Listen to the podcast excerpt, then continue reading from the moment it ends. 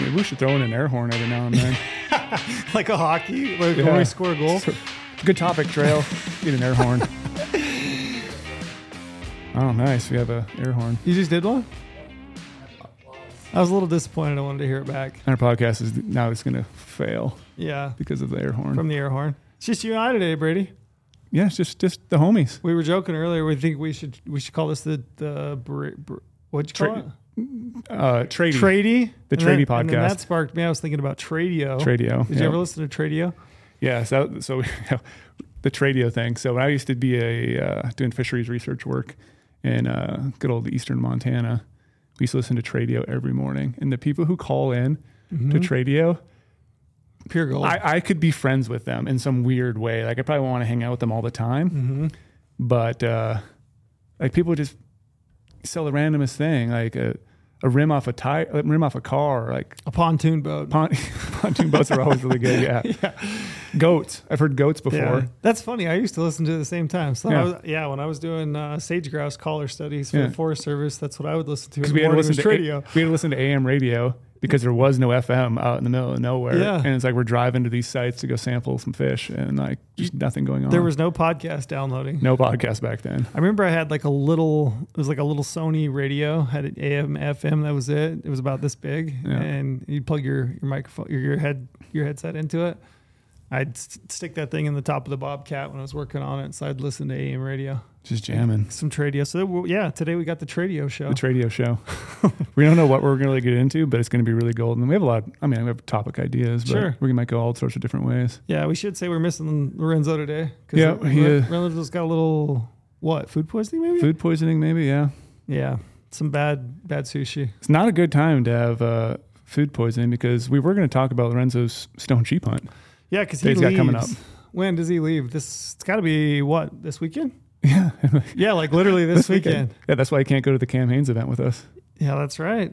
Brady and I will be on the road. Yeah, we're going to uh, Eugene, Oregon this Yep. weekend. You ever been and to Eugene? no, never been to Eugene. I've been Never I've, flown in. to Janine. I know I can't talk right Is now. that your, na- worry. your date next Yeah. week? Yeah. Janine. Yeah. I don't think Janine is a name that, that people are named anymore. Like the, I don't think there's any babies being named Janine. I might name a dog that. Right. But yeah, we're headed to uh, Eugene end of the week this week, Friday, right? Yeah, we're going to give a bunch of seminars. The same Mm. seminar four times. Uh, we're Trail's talking about application strategies, all sorts of different state by state breakdown, bonus points, preference points, random draw. I'm doing a little bit of in depth e scouting, mapping research, kind of tips and tactics. And uh, we're not doing any of the events though, Trail. Why is that? Because I'm soft. I uh, I had actually this is a true story. I had Omar works here. Yeah. He came up. Uh, I want to say it was two Saturdays ago to get a bow set up. So he he left. I I think he left Vegas at three in the morning. Drove up. He was at my house about seven, I guess. I don't know. But uh, we set up his bow. But when he when he came, I was like, "Oh, just bring your running shoes. We'll go for a run." And then you know he's what twenty? How old is he? 25, 26 yeah, maybe. like runs all the time. He probably runs. I bet he's running fifty miles a week. I'd bet. Yeah. I think I think on the on the bear hunt we discussed that I'm like ten years older than him. Yeah. So he's he's about that. I'm, I'm almost double his age. I know Yeah. that. But I, I thought, well, I'll take him on a little seven mile loop. and you run all the time. I do run all the time. But I also noticed because when we first got out, he was like, uh, "Oh, you don't, you don't pack a phone? No, no watch." I was like, "Nope, don't, don't time any of it. Don't care." Yeah, you're not worried about pace. I just no, not really. I just run to like where I'm kind of maxed out. You know, I can do it. I don't want to run like outside myself. But that Mhm. morning, because I got Omar there, I'm like, I'm going to teach this young buck a thing or two. You know? okay. So the first couple miles, probably three miles, I probably ran outside myself a little bit.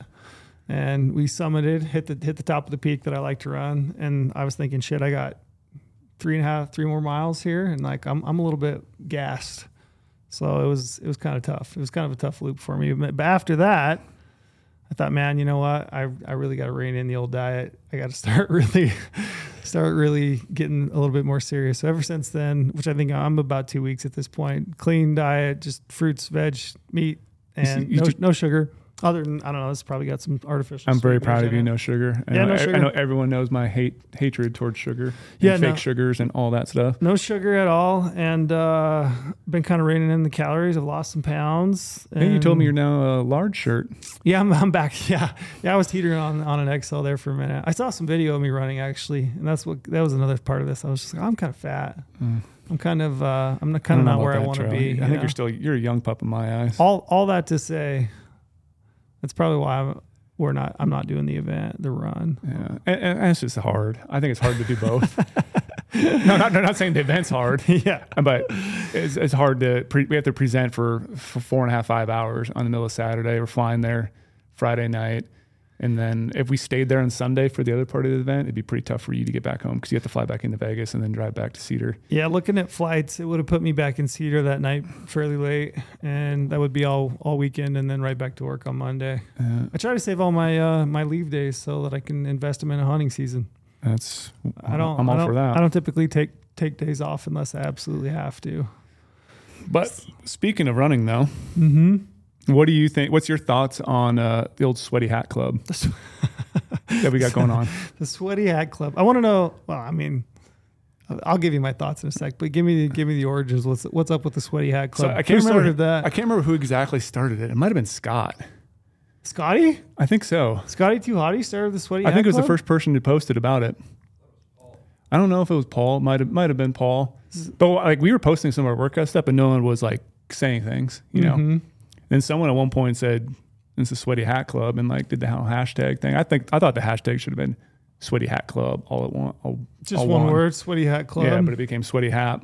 oh, so it's now now it's just Sweaty Hat. But it's a, but it's a club. Like you asked me one point, you sent me a text. Is it a club or a team? Yeah, a team or a club. And it's and a, I think a club is more exclusive because I feel like a you team have to is pay. more You have to, exclusive. well, you have to pay your dues to be in a You- club. You, got to make the team though. Well, the only the only the only dues for the club Club Is paid anybody in can sweat. join. you have to be paid in sweat. So anyone who's out there working hard, and it became like a motivational thing. Like we were always trying to keep ourselves accountable sure. by doing cool stuff, and it's like.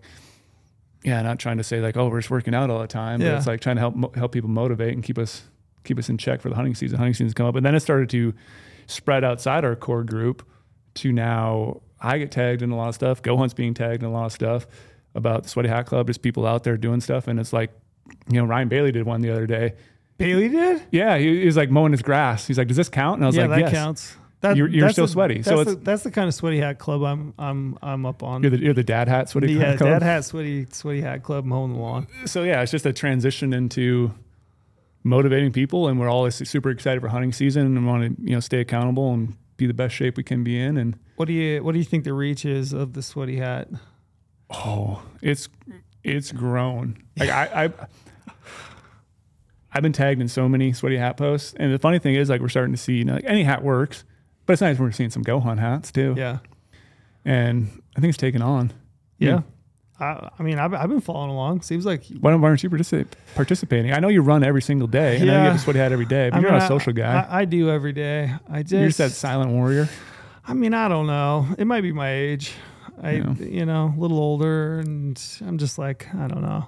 You, I, I think at one point I said, you know, I'm I'm kind of accountable to myself every day anyway. yeah, I you think work, work in the shadows. I think at one point I said, you know, you ought to be out, you ought to be out having a sweaty hat every day anyway. But uh, I, I think it's cool. I've been I've been following along. It's kind of fun. Mm-hmm. You know, I, I sent you a pic You, of a you sweaty did. hat. Yeah, Tra- Trail sent me a pic, a picture, text message. Yeah, not on Instagram. text, no, He's like, "Does this count as a sweaty hat club?" yeah, And it was his hat drenched and Mhm. a bunch of sweat in the yeah. ground or trail or wherever it was. I've been uh, I've been doing a lot more uh, the last two weeks. A lot more like rucking. Okay. So I got the 50 pound pack loaded up in Stone Glacier, and I've been hitting the treadmill at incline. And I'll sweat when I run, but if I do four miles, Mm-hmm. like three miles an hour incline, like I am drenched. Yeah. I was thinking about picking up one of those rucking packs. I don't know, man. Like I, I have some old SG frames I could I could use and throw That's- some that's throw some concrete on. I think you get. I just went to uh, Home Depot and I bought a bag of gravel Yeah. and I just duct taped that sucker up, you know, so Yep. none of them can fall out, and just throw it on the load shelf. Would you say the weight was? I think it's 50 pounds. 50 pounds a lot. 50 pounds feels different when it's at like just Yeah. dead, dense weight. I will say, like the first day on it, I'm like, oh, okay, yeah, my legs would need to get back used to this. The glutes were burning a little bit, and I thought, uh, yeah, this is. I should have started this two months ago, but at least I'm doing it now. It feels pretty good, and every day it gets easier. So I've been trying to do more of that and less running at this point. Hmm. So, but I've been sweating, sweaty hat. That's my problem though right now because I'm trying to gain weight. Everyone knows my whole thing. I'm trying to hit 200 pounds. Did you hit 200? Are you No. still? No, you're back down. I'm back down now. Yeah. I'm at. I'm at. Uh, I was at 188.9 this morning. Wow. Yeah. So I've been, I've been over 190 for a while. The highest I got was like 194. And uh, so I've been running a lot, obviously. I'm still trying to incorporate a bunch of gym workouts and Mhm. use my home gym, do a bunch of deadlifts and squats. But like, I got to increase my calories again. Like, I love to run. That's my problem. But uh, the thing is, though, again, I feel like I could I can crush the mountains right now. Like I feel like I'm perfect. like I don't know what 200 pounds is going to give me being like 190, but being Yeah. jacked like I am right just, now. Like just more weight to carry around. more weight to carry around, more times. I mean, why not? Why not be lean and mean? Yeah, because the other, the other weekend I went and uh, summited a peak on Friday, Mm-hmm. and uh, yeah, I only had like you know 15, 20 pounds on my back. It was just basically water. I had my camera, had my Stone Glacier backpack on, but I felt like I flew up that mountain, and I was never tired. Yeah, it's lightweight, so I should be able to go up there. But I felt great. Yeah. Like I'm feeling good this summer. Like all the workouts I've been doing, trying to get Nice. into this. Like I'm excited. Got to keep that sweaty hat club going. season's coming quick. I, I mean, as you talked about Lorenzo, I can't believe he's leaving on a hunt this week. This is crazy to me. It's, it's insane. It just got real in Yeah. a hurry. Yeah, my uh, my archery deer tag in Utah starts the 19th of August, which is only what three weeks, I guess. Isn't isn't it crazy though? Like how fast the season comes. Summer always flies for me. I was talking to I had Dirk on my podcast, Dirk Durham, and you know he he got out and hung some trail cameras, and we were just talking about the summer and how it was going and scouting and you know like all the preseason prep that goes into getting ready for your season. And it seems like every year I have these big goals of like, oh, I'm going to scout, you know, 15, 20 days. You know, I'm gonna work out, which I do anyway, and I have been. I've been shooting my bow every day, which is, you know, all that's like in line. But like those always sneak up on me. It's like all of a sudden it's opening day, and like summer just flies by. And it's it's sad to say, but sometimes I'm like, shit, I wish I had a couple more weeks before my hunt starts. Oh, it's not sad. I always wish I, I really do. Because I'm always never like so much work stuff goes into before I leave on a hunt. Like it's kind of hard for me to go Mhm. on a true hunt because content never rests. And so I have work stuff going on. Obviously I don't have you know, I'm not married or don't have kids or anything like that, but like it's just insane. Like I have to prep for all this stuff going on. I'm trying to get my food food dialed for all these Mhm. hunts I'm going on. I got to try to order food because who knows, you know, is food going to sell out here sometime soon or make sure I have all my gear dialed. I'm a last minute kind of guy when it comes to food. Yeah. All, oh yeah. all the it's other, like packed yeah, the last all, night. all the other things, you know, make sure that my bow's dialed, tuned, shooting broadheads good. You know, all my gear put together and stuff. Food's the like food's literally the day before I leave usually. yeah. So Do you, do you ever uh, like if you have a hunt in two weeks, when are you putting all your gear together? Uh, I would say before I leave on a hunt, probably two to three days before I leave on a hunt. Yeah, as far as like just, just just gear, you know, It kind of stresses me out if I do it too early.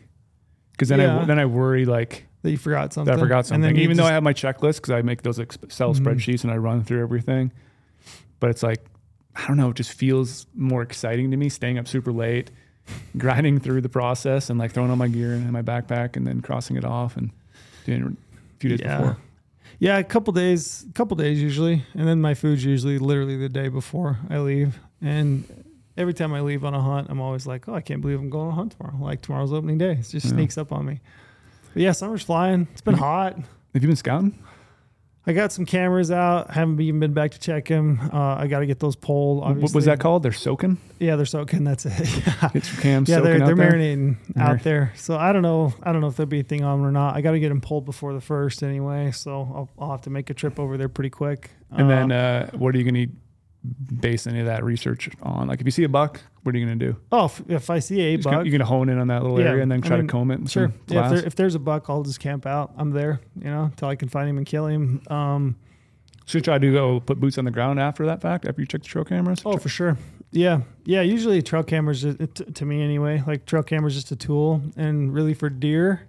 I don't. I think it's less important for elk because I talked to Dirk about this too. I mean, if you get a, a picture of a bull or bulls, you know, July, August, you know, the chances of you finding them and killing him in you know September. Maybe you, you might have like a few days of the first part of September. If you've got a tag that opens up in August, you might have a chance at those bulls. But generally speaking, man, when they start to move and look for cows, I mean, it's really hard to target a bull early season. They really do start to move a ton. So I would say elk is probably a whole lot less important. But I feel like if I can find a buck in July, a you know muley, or August, I can pretty well figure out the glassing points, pick that landscape apart, and probably find him through maybe about the first part of October.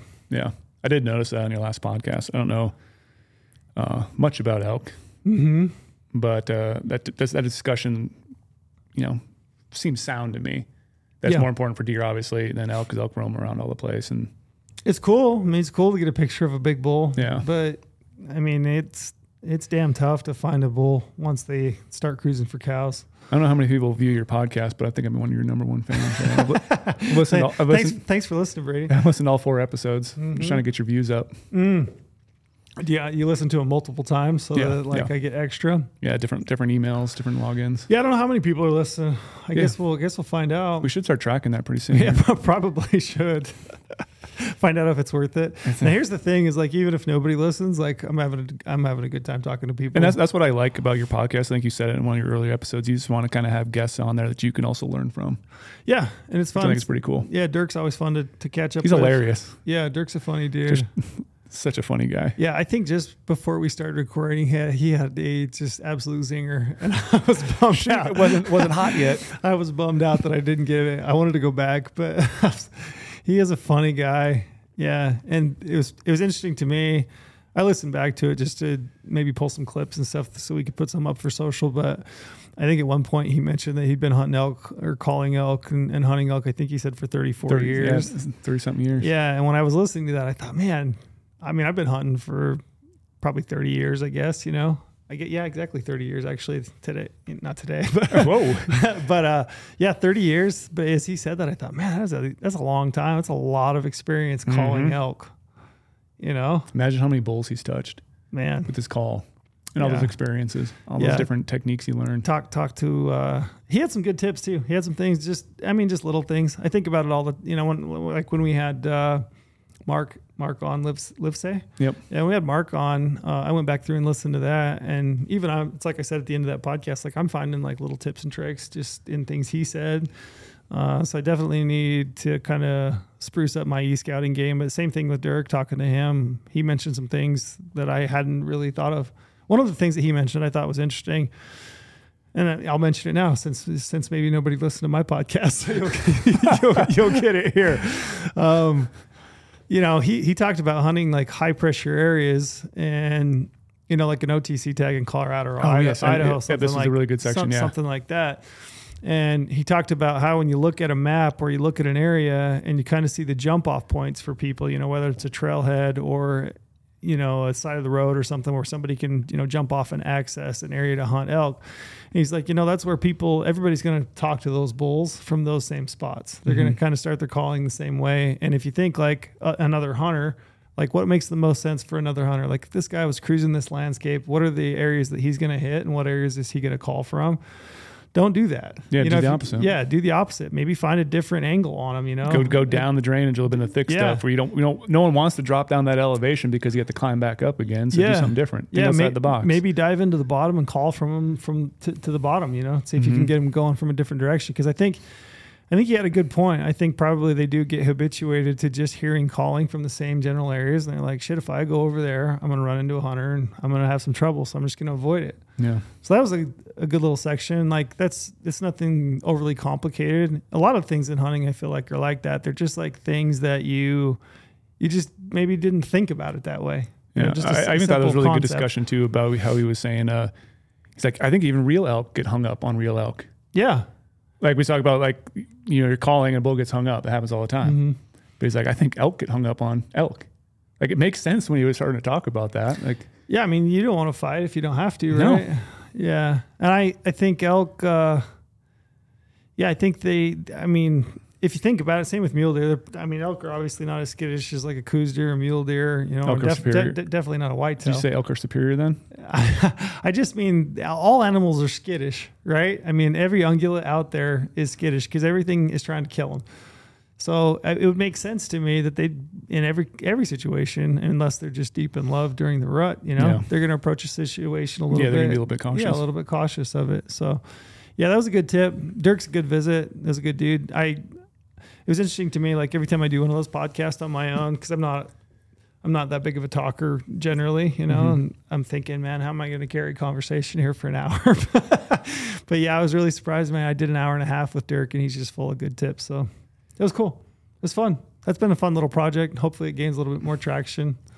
Uh, I got some ideas as far as just like some uh, production quality, just some sound issues and stuff. But Yeah, that's gonna be that's gonna be hard having remote guests, and I, Yeah. I always feel that same way when I'm a remote guest on a podcast. I worry about that audio because normally it's just my you know iPhone earbuds and Yeah. And like I said, I'm not that big of a talker, so I, it's been surprising to me the amount of uh, just like effort and like having to get myself up for those, you know, kind of get myself talked into it. You know, I have to I have to really work at it. So it definitely doesn't come easy. I'm not nearly as gifted as like my youngest kid Owen, who could talk to absolutely anybody anywhere for hours. yeah. But it's coming. It's good. How about you? Podcast? You can do your own podcast? Uh, there's there's a rumor. There is a rumor. We've never never really said anything. We never it. really have. But yeah, there's a rumor. I'm, I'm going to be starting my own podcast. I think what we should do is get through post. We should get through hunting season. Yeah. Let's let's not dive into another Nope. podcast. that's what I've kind of told them all right now. Like I want to wait maybe till 2024, maybe start getting some in the can later in the later in Yeah. the year, and then release it. But but again though, like I enjoy what we do Mhm. right here with Big Hunt Guys. Like I enjoy this platform. I enjoy talking to you, Trail. Uh, obviously talking to Lorenzo um, and some of our guests we've obviously talked Mhm. to. But I'm kind of intrigued though. I know, like I might even be jacked with a solo podcast every now and then, just like random thoughts from Brady. You know, Yeah. I had somebody hit me up the other day and they said, uh, you should try to do some solo ones. You know, they said that, I don't know who, who they were listening to, but they said that some of the most popular episodes that some, some, you know, producer whatever had done were just solo episodes. You know, I think Huberman's, a lot of his are Yep. solo. I mean, a lot of people do solo podcasts. I've only ever did one and I tried it and it was hard. yeah. You have to really plan Like, it out. Very hard for to have me. a conversation to yourself the yeah, whole time. And like, really, really tough for yeah. me. So that's what that'll be interesting. Yeah, I might I'm kind of it. excited though. Yeah. Talk about some stuff. What else you been doing? Been shooting your gun? I, I kind of been taking a little bit of a sidestep shooting my Oh, gun. no. Yeah. Target panic. with, the, with the gun. No, Knock I mean, on wood. Yeah, no, I, I shot my gun a lot in the early part of the summer when it was really cool out. Uh, obviously, I went to you know Ryan Lampers Lampers's Mhm. Western Hunting Summit, did a you know long range shooting course there, shot a ton of ammo then, and that was just a you know three weeks ago or whatever. So, and then I did a bunch more seminars since then. So I've been kind of busy Mm-hmm. a little bit, and uh, started scouting. So a lot of my you know time has been spent prepping, e scouting, How'd that and go? then getting in the boots on the ground. Oh my goodness, it's good to get out. yeah. So the funny thing is, I called Trail the uh, second I got some service, and I was like, I can tell why people uh, enjoy, you know, scouting these mountain carp because they are so easy to find. They this are time of year they are. this time of year they are phenomenally fun to Yeah. find because they're It's like a just big yellow out. school bus. The yellow school bus just stands out. They're up. Like I was seeing, you know, bulls walking around at 4:30 in the afternoon when it's 85, 90 degrees out on the mountain. yeah. Got to eat. They got to eat always. And the vegetation this year, my goodness. Yeah, all the video I saw that you had, I mean, I couldn't believe how green everything. I mean, it, I mean, it should be. We're still, we're still, you know, July. I guess we're Yeah. in July, but like you get into early August, mid August, you're starting to cure out a lot of those grasses. But man, everything was so green. Yeah, this the snowpack was crazy. You know, I was watching bulls walk across giant snowfields. Mm-hmm. Like that was super cool to see. You know, saw the fair species. I saw, saw a few of the fair species out there. Mhm. Mule deer were, cre- creeping around, but uh, See any contenders? no. I saw a post by some guy. I wish I remember what it was, but uh, I screenshotted it. He uh, he had a post from sometime around late July or mid July, a couple years ago, and mid July right now. And it was very surprising what a four point looked like on a normal year that wasn't a hard winter, Mm-hmm. and what some of these bucks are looking like right now. Like. I think a lot of them are stunted because of the hard going after the hard winter. Seems it. I've seen. I've I seen, haven't, a, I haven't seen a solid buck yet. uh, Yeah. on my boots on the ground scouting. I've seen a lot of posts and talked to a lot of people that put a lot of time in, and kind of the general consensus, except for Arizona. Which did you see those two bulls that just got smacked? Yeah. 458, I think. 456, I think was that one bull. Yeah. So here, here, here's the guy. 458. Give him a little shout out. Bucks and Browns forever. That's his Instagram handle. So he, he had this post right there, trail, Yikes. and then a similar date, and it's like a mature deer based on mass and everything. But look how sm- much more stunted the growth is, and look at the date down there in the Is it corner. the same buck? No, it's probably a Oh, different buck, but I'm assuming it's a Gotcha. you know I won't say a state, but it's one of the mountain states, obviously. Yeah, a lot of people I've been talking to just seems like antler growth isn't quite what was maybe potentially expected. Yeah, And the only thing I can think of is just the summer was nuked last year too because of the summer habitat. Like, I just think green up was so late. That's that's what my gut tells me. So I think on a normal. So for example, I mean, I'm most, I'm most familiar with Utah, southern Utah, right? Um, most years by March, so people are getting out shed hunting.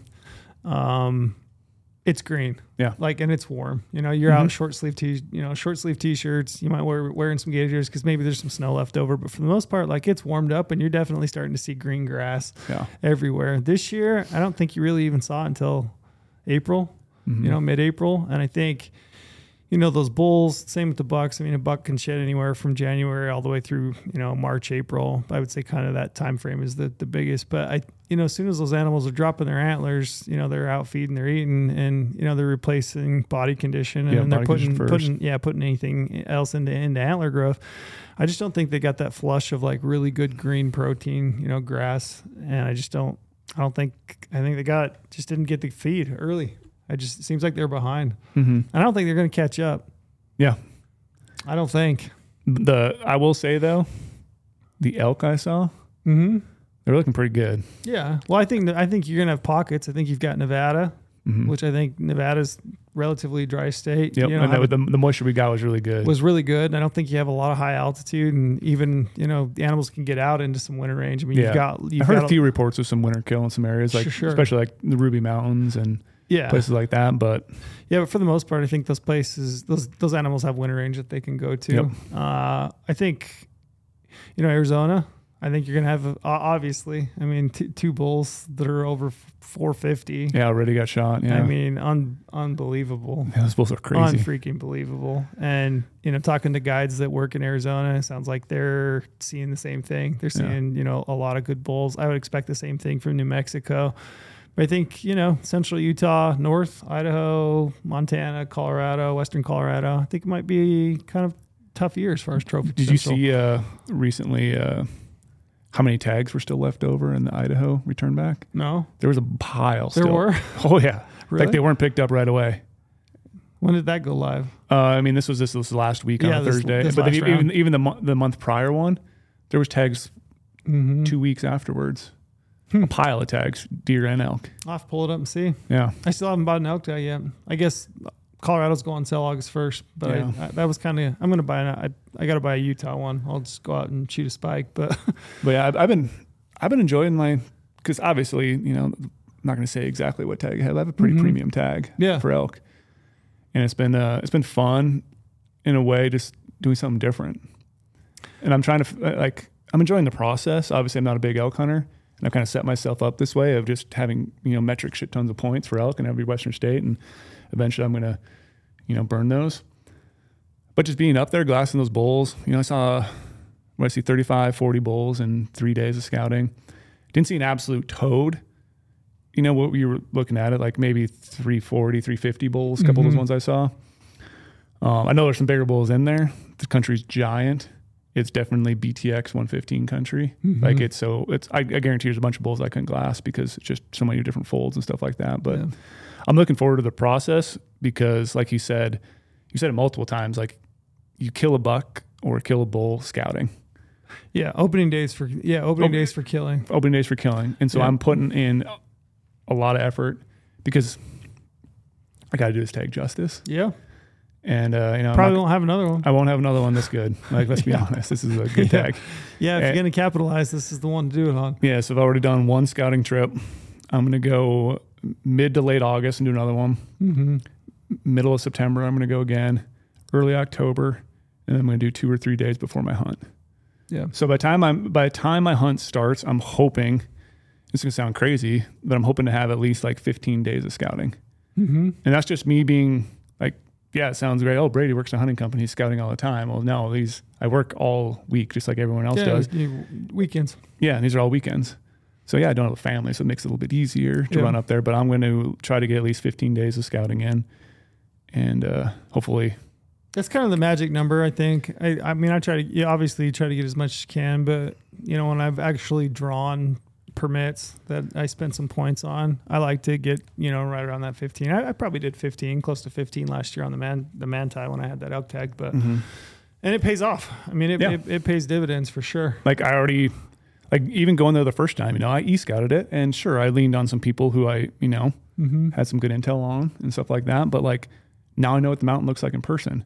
I took a bunch of photos of what the terrain looks like while I was driving. I was taking, you know, dropping waypoints and uh, taking photos of that country. I know where I'm going to go now next time to try to find. You know, there's not a lot of tags, which is great. I'm not going to have a lot of competition. Do you have a number you're holding out for, or do you just uh, look? What is it for you? No idea of kind of a number. I really want a bull over 370. Yeah, that's a tall. That's a tall order. It's a tall order. It's It's, a, very tall rough order. to hoe. Yeah. It's like, you know, it's a it's an open sight muzzleloader. And, you know, I'm just good. The problem is the country's so big. Yeah. And that's why I think I need to do my uh, boots on the ground scouting and just go cross off other areas. Because I, right now, I kind of want to find a bull that's off by itself that's still going to be there. That's obviously the rut's going to pull them into different places and they're probably be different spots right now where I'm scouting them. But I want to learn every little area on this mountain. I want to know every access point, every place I can glass from, all these different backup spots. I want to have A to Z dialed because I know once I get there, obviously it's a totally different time frame than right now. But Yeah. I feel like going in, I'm going to have a solid plan with all these other scouting days. And every time I'm going, I'm just going to check out new areas. I'm not going to go, Same why, spot. why waste my time going look at the same bulls? I already know there's bulls there and I already know there's bulls I missed. So here's a question for you. Let's say you find a bull, and The, he, like the bull. let's say you find a bull, and Okay. he is three eighty plus. Yep. He's a he's a seven by seven. He's a straight six with kickers, Ooh, trail. and, I don't even know what that looks like. He's got devil tines, and he's just he's the Okay. bull. yep. You go back and look at look at him every time you go back scouting. I think then I might. Yeah, I'm going to change it for sure. that's but tough. the thing, but the thing is too, it's though. tough for elk because I mean by the time your hunt rolls around, who knows where he might be. Exactly. Exactly. So what I might do is I know where he's at. I might go look at places below him, look at places above him, look at the drainage behind him, like look at all the areas in the vicinity maybe Mm-hmm. and see what it looks like. Because right now I haven't seen any cows. I've only seen one cow. Hmm. So you know I kind of know where they're going to rut. I kind of know what they're going to do a little bit after the rut. They're still going to be in some of these little areas, but I kind of want to find these little hell holes where I think some bulls might pull into post rut. Yeah, But you know the rut could be a little bit late. Who knows? Yeah. That's the thing, man. And I, I mean, I don't know. That's the advice I'd give you is like, it's always, it's one thing to fall in love with a bull and just want to go back and look at him every single time you're out there, especially preseason. Yeah. And, and just, you know, get video of him, check up on him, see how he's doing. Yeah, but it's know. like might as well just check out other places because who knows? I could find something. well, that, just, I could find another one just the same size somewhere that, else. that, and then, the, yeah, I mean, the reality is, is he's, it's highly unlikely he'll be in the same area. Oh, yeah. So That's what concerns me. It, it would almost behoove you, in my opinion, to like really start to check out some other areas that you think might be a little bit better post rut. and this is why I need an elk guy to talk Yeah, to. It's tough though. I know what it's like, man. You fall. Well, I, I mean, I'm a little bit different because you know I've, I mostly archery hunt, so it's like Mhm. I do have a chance for the most part. But yeah, it's easy to fall in love with a bull preseason and just start to just Yeah. really go out and look at him every single time. Yeah, because I hear a lot. You know, bulls bulls can move quite a good distance to Man, they can. Yeah, they can roam. I would definitely want to know where the cows are. Mhm. Just to just to see, you know, in, in proximity, you know, if those bulls pull off, they find the cows and they're rutting really hard, you know, you, at least you'll get an idea of where they're rutting, and then you know potentially look in the areas adjacent to to like, oh, where the where where will this bull pull off? Yeah, and I'm hoping some of these elk pull off in some of these nasty Yeah, I'm sure they pieces will. of the country because that's going to be my advantage. Yeah, and you'll have some hunts prior to yours. Yeah, but it's like my my my biggest strength is using my legs. Mhm. Like use my legs and use my optics. I'll I'll hike further than anyone else. I'll hike in the dark. Like I don't care. I'll do whatever I need to do to kill an animal. not afraid of the dark. Not afraid of the dark. Not afraid of the boogeyman anymore. Yeah, but like, so I want I want some bulls in some nasty country because if they get in the nasty country, it's going to limit other hunters, and I'm hoping that happens. I'm like, obviously, you want you know sometimes a layup, but I also want to I want to suffer a little bit. Everyone knows that. oh, I like a layup when I can get it. I like I like the alley oop dunk if I can get one. Yeah. Yeah, I'll take it. Yeah. So, but I'm like, you know, I want I want a bull I can I can go after. I want to be able to bull I can I can try to glass it up. So I'm just gonna do my best right now to check out the whole entire mountain. But at what I'm seeing right now, it's looking Yeah. pretty good. That's fun. I'm I'm excited. The thing about talking about hunting is that I get excited to go hunting, Yeah. and I I can't get too excited because I probably really can't get out into the field here at least for another week. So I better just rein it in. And and what and what's crazy, so we're recording this what, July 25th right Yeah. now. It's Pioneer yesterday, Pioneer Day. Oh, that's a in, big thing in in. Utah. Yeah, this is the place, Oh, Utah in general or just Cedar? Utah. Okay. Yeah, it's like the the holiday there for Utah, where you know the Saints came into the valley, and Brigham Young said, "This is the place." Hmm. So they had fireworks last night. My dog was going nuts. She didn't I like mean, not not a fan of that. fireworks. yeah. Uh, anyway, twenty fifth. I interrupted 25th. I'll be hunting in a week. Yeah, that's right. Like Yeah. I'm, li- I'm literally going hunting in a week. Yeah, that's right. You drew an oryx tag. Yeah, in New Mexico. Excited? Getting really excited. Yeah. Is off range? Off range. Okay. What uh what does that entail? As far as like how do you hunt that? Do you know much about it? I, I know limited amounts, but I know it's going to be heavy glassing. It's kind of kind of like a hybrid Like an antelope, antelope hunt? hunting. It really is. You know, driving around, covering country is going to be the biggest thing. Mhm. And uh, obviously, I'm looking for a, a giant oryx. I'll probably never touch one of these tags What's again. a big oryx? 30, 36 is what people really look for, but 40 is like giant, giant. Is there some have you doing have you done any research as far as like the length of their face? No. Okay. Because that's that's where my head goes. I'm like, okay, how long is the length of an oryx's face? And Yeah. then compare that to, you know, the the horns. I about said antlers. Yeah, compare that to the horns, but no. No, none of that yet. Luckily, the funnest thing is though, like, so my dad is going to fly out and join me. Okay. I asked my dad if he wanted to come and do it. He's like, 100%. He's Cool. retired. He's all excited for it. So he's going to fly to Vegas and then we're going to drive all the way over together and go hunting. And, you know, I, I, I applied for this hunt in the guide draw. Mm-hmm. So I'm going to be hunting with, you know, Ryan Gentry and Yep. Blackhorn. So it's going to be fun to have one of my homies. Cole gonna come out with you? Yep, Cole's gonna be there okay. too. And uh, so they're obviously very experienced, Mm-hmm. and we're just gonna go have a good time and try to find the biggest oryx we can. I want you to do the tactic of where you drag you drag roads with a chain link fence in the back, just to co- you know scrub it scrub it for tracks. Scrub it for then I tracks want you later? to find I want you to find a track and track one. Should I do that technique? That's what I would love to see it. I'm kind of, I was kind of thinking about building a high rack in the back of my truck. That'd be pretty pretty sweet. You know, just I don't know what to expect. Yeah. Yeah, I don't know either. I mean, I don't know how much topography there is down there at Glass. I would assume it's probably a lot, just like you're saying, hunting antelope, just cruising country. Cruising and- country. and Yeah. I've done a lot of, you know, a little bit of research here and there, and a lot of people say like, you know, it's gonna be harder to uh, lay prone and try to shoot with my rifle off Yeah. a bipod, so it might be shooting off a tripod. Mhm. And so a bunch of like this, like you talk about shooting a rifle. Like later this week, I'm gonna start shooting my rifle in the morning quite a bit. Do you ever practice that? I practice it every now and then, but it's not something I like. You like the prone? I like prone. Like I've gotten made fun of it so many times about talking about the best way to kill an animal. I feel like I owe it to an animal to shoot the best position possible. And to me, the best position possible is shooting prone. I'm the most stable. I'm the Mhm. most calm. My weapon is totally dialed. And then I got ripped ripped apart like oh yeah you can shoot off a tree branch you can shoot off the, the side of a fence post you can shoot on a fence like like yeah sure you can do all that stuff but is that the best way to do it for that animal making sure i can kill that animal in one clean shot You know what's not a good thing to shoot off? what A barbed wire fence. Like it just isn't steady. So yeah, you definitely. I've mean, you want you want to go to the pole. You Okay, don't want go just yeah. You don't want to use the the actual wire itself. Yeah. It's too too much shake in it. Yeah, so I, I shot off a tripod a little bit last year, just practicing because I have a full Arca rail on the bottom of my rifle, so I can just slide it on, you mm-hmm. know, my my VA5 head or whatever tripod I have. And I was really comfortable, you know, to 650. Like it was very easy. I mean, to shoot 650, like knees standing up, Yeah.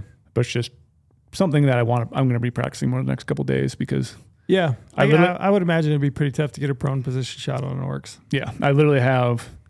So today's Tuesday. I have Wednesday to Friday morning to practice, and then I have Monday and Tuesday of next week, and we're driving out Tuesday. And you're gone. I'm gone. How many days do you have booked for that? Uh, I think the third through the 9th of August. Do you have any idea as far as time, how long it might take you to? to I heard it can go pretty quick. Oh, really? Yeah, it can go. If you if you Even- find if you find them, it can Yeah. go pretty quick. But it's just like I want a repre- a good representation of the species. Yeah. Like, sure, I'm trophy hunting, but like I want I want to hunt an old mature animal. I want something cool. I don't want something broken. I want something just clean, pretty. What are you gonna do with it? Uh, I'm gonna do a. Besides Uh, it. I'm gonna do a big pedestal. Oh yeah. Yeah, You gonna mount it, shoulder mount it? Shoulder mounted. You're yeah. gonna rug it, huh? No, they are they are gorgeous. Man, I think I'd have to euro that and then rug it. Yeah. And so the, the cool thing is though, like that's why I kind of wanted my dad to go because my dad's hunted gemsbuck in Africa. Dad, and my mom, Same, Con- samesies. pretty much samesies. Are they different species? Do you know? Honestly, I don't think so. I think I think I don't know why you call one an oryx and the other one a know. gemsbuck. I think what would they reintroduce those things back Local in the uh, dialects, that is. 60s or something like that in New Mexico. Yeah. So like my dad, my dad shot a big uh, female. My mom shot a, uh, male. Mm-hmm. That was the first hunt my mom's ever done in her life.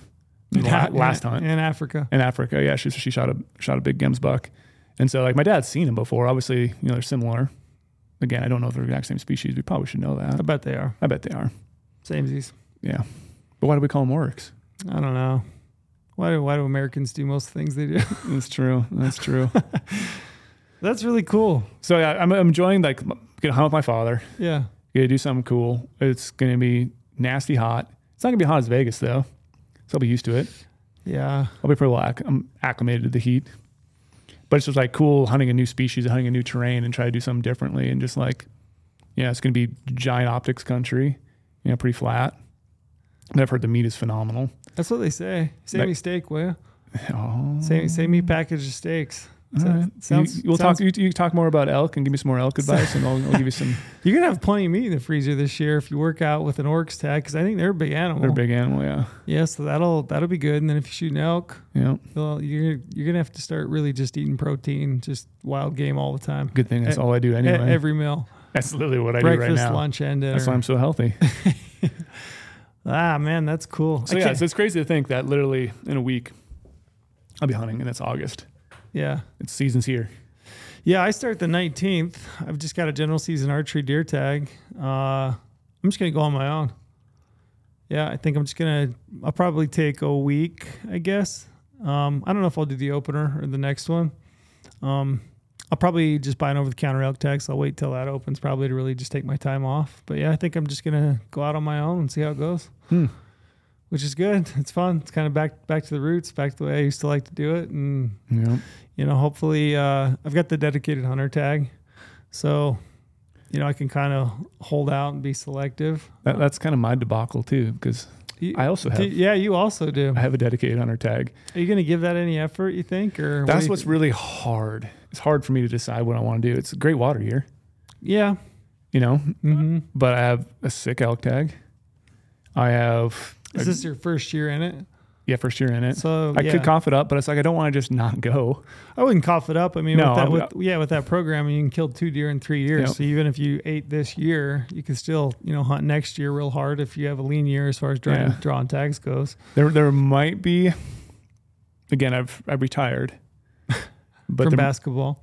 from archery, Oh yeah, I might I might dust off the old bow. really? There might be a thing where I might go out there and use that as a uh, scouting scouting thing, but carry my bow. Mm-hmm. Obviously, you know I need to practice before I do. I'm not going to just go out there and not practice. You're not.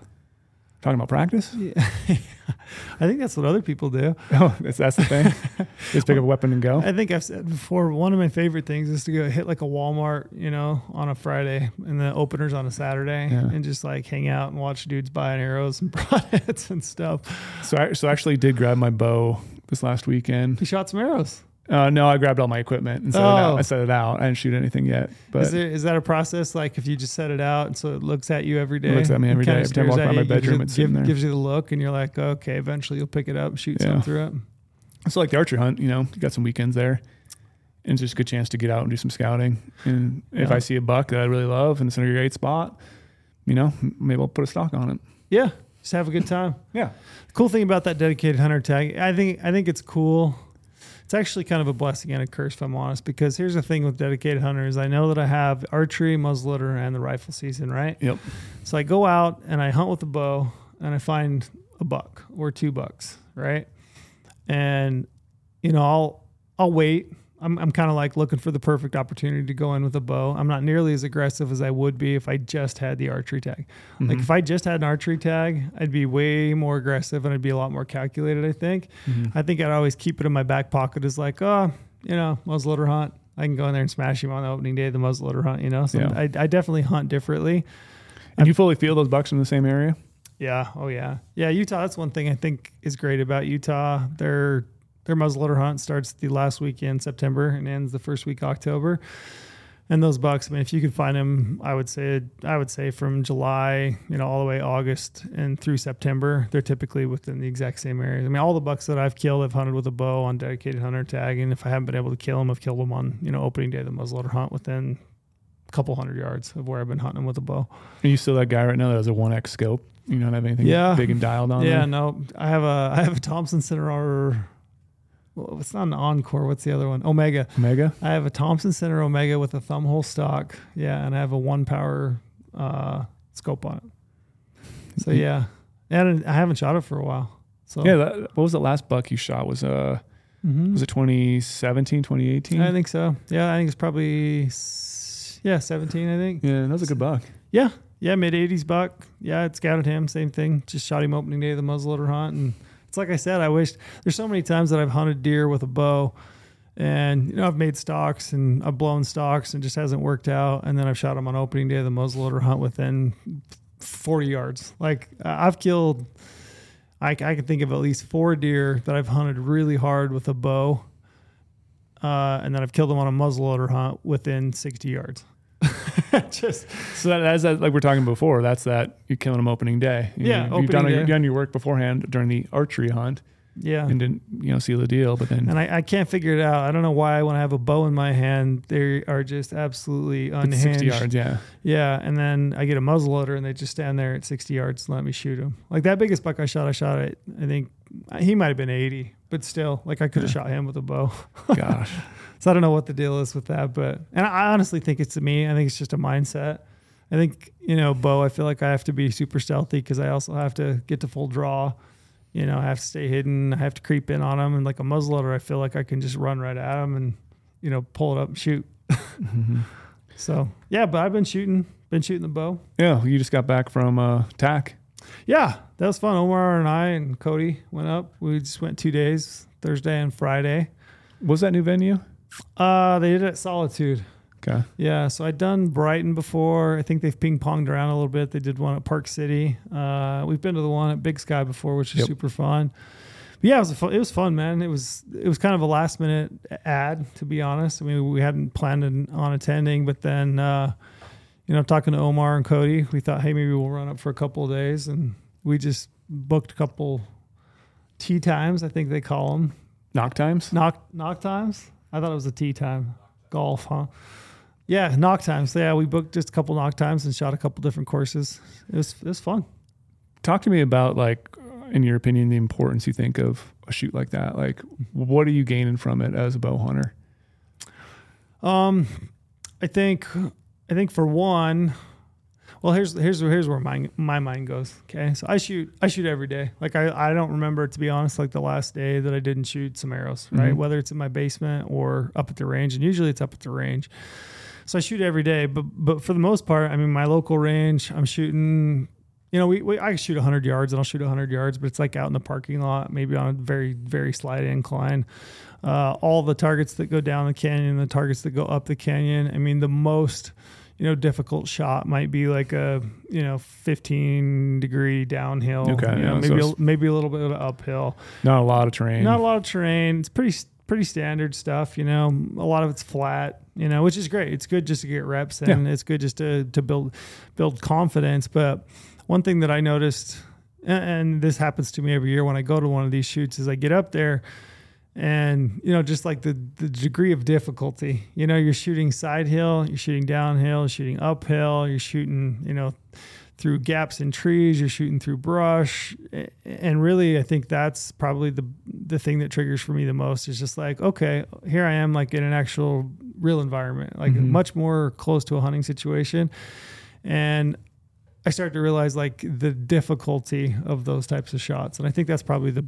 biggest value add for a shoot like that is it just kind of lets you know, you know, hey, this is a lot harder than just shooting to your local range flat, you know, Mhm. 40 yards. Do you think that helps for a lot of people too? They realize they need to do a lot more practice after the fact, and they get done with one of those shoots. Like they think it's easy.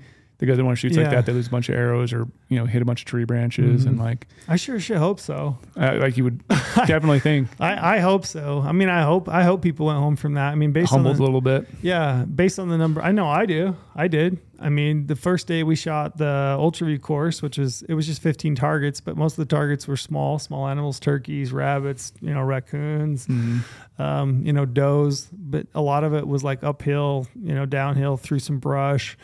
Not like extreme distances. I think maybe the furthest target was like 70 yards or something, but I know that I came home with it thinking, okay, you know, I think it's good to go to my local range and shoot arrows every day, but I also think it's probably time to take the the old Rinehart 18 and 1 and kick it down a hill, Mhm. you know, run up a hill and shoot it up and down, shoot some side hill stuff because yeah, it I mean, and I the first day I shot okay. I I shot all right, but I went back to the, you know, the the hotel that night being like, yeah, I didn't shoot nearly as many tens as I should have, you know. I didn't lose any arrows, but I, I thought, you know, I should have shot a little bit better. Uh, second day I shot great. Like second day I shot really good. I think I probably only shot I bet that second day I only shot what, 25 targets? I bet I shot two eights maybe. Really? Yeah. Yeah, like I shot really, really good the second day. Yeah, yeah. Cody Cody lost a few arrows. Cody lost a few arrows. How many arrows did you lose, Cody? Four? Cody lost four arrows. Yeah, Cody lost four, but uh I heard he had a little uh, debacle. He did. Yeah, Cody had a moment. Cody had two moments. Oh, Yeah, yeah. At one point, his uh, back bar bracket got loose, nice. got away from him, so we had to find an Allen wrench, a little lar- larger Allen wrench. We got But that see, that's that's the good benefit too about going to a shoot like that for sure. because you really you realize you know checking your gear all the time, torquing things down. Yeah, you traveled, but it's also people travel to go hunting. So yeah, I probably got beat up on the airplane or whatever, or driving up there wherever you guys did. Mhm. But that happens in hunting. Yep. And you know you have those tools with it to fix it if you're on the mountain. I know that I went. So I shot. I shot twice yesterday. Actually, I shot yesterday morning and I shot last night. Cause my Oh. kids, my wife and kids were out of town. So I was like, yeah, what what better to do? Go to the archery range and fling some arrows, right? But um, yeah, I I went home from TAC and immediately tightened down every set screw on my bow. Yeah. You know, so that's a good, just a good thing to do in general. But yeah, yeah, that was a good reminder. And then uh, Cody at one point, I think it was towards the end. I think we, he'd already shot maybe 25 targets or something like that, 24, 23 maybe. Yeah, he pulled back and he had his camera like on Oh, his yeah, backpack. um, yep. Yeah, and I thought throughout the day that he might be getting dangerously close to clipping that camera with his string on the stroke, and he, yeah, I think he clipped it and derailed it. Derailed it. Yeah, it's kind of a bummer. It's a good thing he has a nice friend like you who's gonna set him straight again. I heard. I, put it back on, yeah, but I think he's, I think he's gonna need a new string for it, and I don't, I don't think the axle's bent. I don't think the cam was bent. I think the bearings were good, and it was lucky that he had an arrow. I mean, he had an arrow nocked, and the arrow went, the arrow went zinging. I saw, I saw it disappear into the abyss. Send it.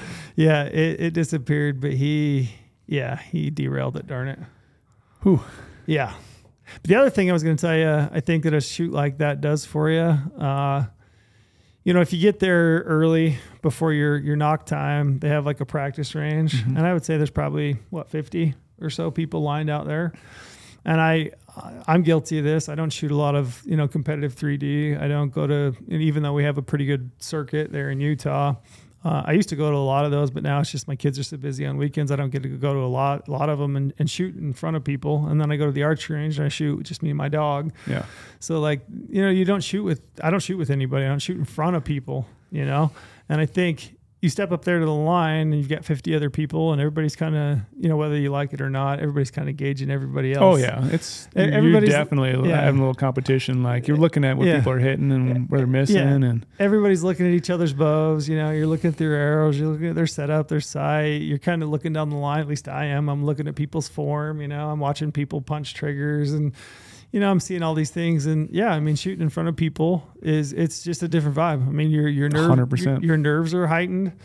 Um you know, it's it's a good gut check, I think, really for you. And then you know, the second day when we shot, uh, that course was fairly busy. We had a group in front of us. We had probably two groups behind us, and it was kind of stacking up at time to time. So, I mean, I shot first every target, so you know I might have 15, 20 people standing behind me watching me shoot, and, and you just don't you don't get that on a day to day, and you're shooting difficult shots, and I think there's a lot of value in that. I mean, it just it's an added pressure. Yeah, because eventually you're gonna have to realize like, hey, I need to zone out those people behind me. Yep. Even though I, I know they're watching, but it's like, this is my Mhm. time. Like, it, clear out your thoughts. Just like if you're in a Mhm. hunting situation, and the animal in front of you. Like, You know what's funny is I find it easier to shoot an animal than I do in, in front of like 50 people. Like I feel less pressure Hmm. like shooting an animal. I feel way more at ease than I do with a bunch of people standing behind me. You know, there was one target. Uh, it was a black panther, like 53 yards, and it had had its paw out. And uh, Cody was like, "I'll give you 20 bucks if you shoot the paw, you know, right in the paw." Yeah. And it was up uphill. I don't know, maybe 20 degrees. It was you know tough shot. Um, and then all the guys behind her, oh, I'll join 20. I, I don't know what it got up. Yeah, it probably got up. To, yeah, it probably got up to two, two I guess a little side hustle. yeah, on. 220 was kind of funny. Um, I did. Yeah, I hit it in the wrist. So I was like, I don't know, maybe a half, half inch right. And Did anyone smack it? No, it was just me. Yeah, just me. Yeah, it was a it was an arrow wrecker. Like if you missed, So you got a bunch of cash? no, I didn't. I didn't hit the paw, man. Okay, I'm it was I'm- actually Paul. Okay. Yeah, I'm I'm paw only. Yeah. So Dude, but, but speaking of that pressure thing, though, like that is something. Like I like when I was doing that Western Hunting Summit, yeah, like literally at one point in the evening, we all started like, "Hey, can we go shoot rifles?" And I was like, "Yeah, man, you guys can go shoot. Let's go playing some steel." mm-hmm. So we all started shooting again. We've been shooting together, like in our small group, but we split up rifles and archery guys because I had an archery course, and I took the rifle guys out. So all us rifle guys were kind of comfortable shooting around each other. But now it's shooting in front of the whole course, the whole Yeah, school, group. basically. Mm-hmm. So we had and like you're an instructor there. You're Yeah. supposed to be right. Like Yeah, your, your area of expertise. Is yeah, be- so we, we started there. shooting for a while, and all of a sudden we decided to stretch it out a little bit. And so I picked out a little rock face that was a mile away. And so here I am laying on the ground. Now I have like 60, 70 some people behind me, all watching, pressure's on, you know, shooting at a mile. Yeah, Like that adds yeah, an extra pressure. feel. Yeah, for Because sure. like you, you can talk a big game, like, oh yeah, Brady, we see you shoot all the time on Mhm. Instagram. Like, can you actually do it in real life? Is that just fake or whatever? And I, I'll tell you, it's it's something different shooting with the big Mhm. group, and to be able to stack a like hit a target at a mile yeah, is difficult no matter what, and then do it with a bunch of people watching you and be able to still be composed and still do everything right, still do your breathing process, still do all your, you know, your whole basically shot process to Mhm. execute perfectly. Press that trigger and press it. it, press it, don't squeeze it. Yeah, And then, and then like the, they hear the feedback afterwards when you when you smack a rock at a mile. good good feeling. It's a pretty it. good feeling. It's a pretty cool, pretty cool experience. I think those and it a lot of that's just confidence building. Yeah. I, I mean, that was another thing I thought about. Like I said, I, I shot okay, I shot okay on Thursday. I mean, I shot good. Uh, Friday, I shot great, and you know, it, it's like I mean, I don't know, it is what it is, but it builds confidence. Mhm. Like I, I came home and uh, you know went up and shot that the next morning. So get you excited to keep shooting. yeah, Saturday went up and shot, shot great. Saturday morning, you know, Sunday yesterday went up, shot twice, shot great. It's just like this compounding thing. You know, you go up and you you prove to yourself that you can do it. You know, you can do it in front of people. You can do it in you know tough terrain, different environment. You know, real Mhm. hunting situations. You just starts to build com- confidence. I, I don't know. I think so much of archery is just, at least for me, it is. You know, it's confidence. You just build it up. Speaking of confidence, then like, what's some of the stuff you do to make yourself more confident? Like, what's your like shot process like? What do you Mhm. do with your feet? Like, Yeah. walk me through like some of your like training things you kind of do or things you work like try to work on when you're out by yourself practicing. Yeah. Uh, yeah. So I, that, that's, and that's another interesting thing too. I mean, we, we filmed some stuff for social and we did a little video. I think it's a really good practice. Like if you go to one of those, uh, have your buddies film you, whether it's for social or, you know, just for your own, you know, good, you know, film yourself shooting, film the whole process, everything that you go through, your follow through. Uh, and I know that since we got back, I've been kind of looking at some of that and, and thinking, yeah, there's definitely some things I need to work on. You know, follow through being one of them. Follow through is kind of a, a little, I don't know, what do you call that? Thorn in my side a little bit. Sometimes I get sloppy on my follow through. You know, I start to like fall off to the left. Yeah. Um, but yeah, I mean, we we did a little a content piece, and we'll probably put it out. But there's Walk a lot, a bunch of tips. yeah, a bunch of tips.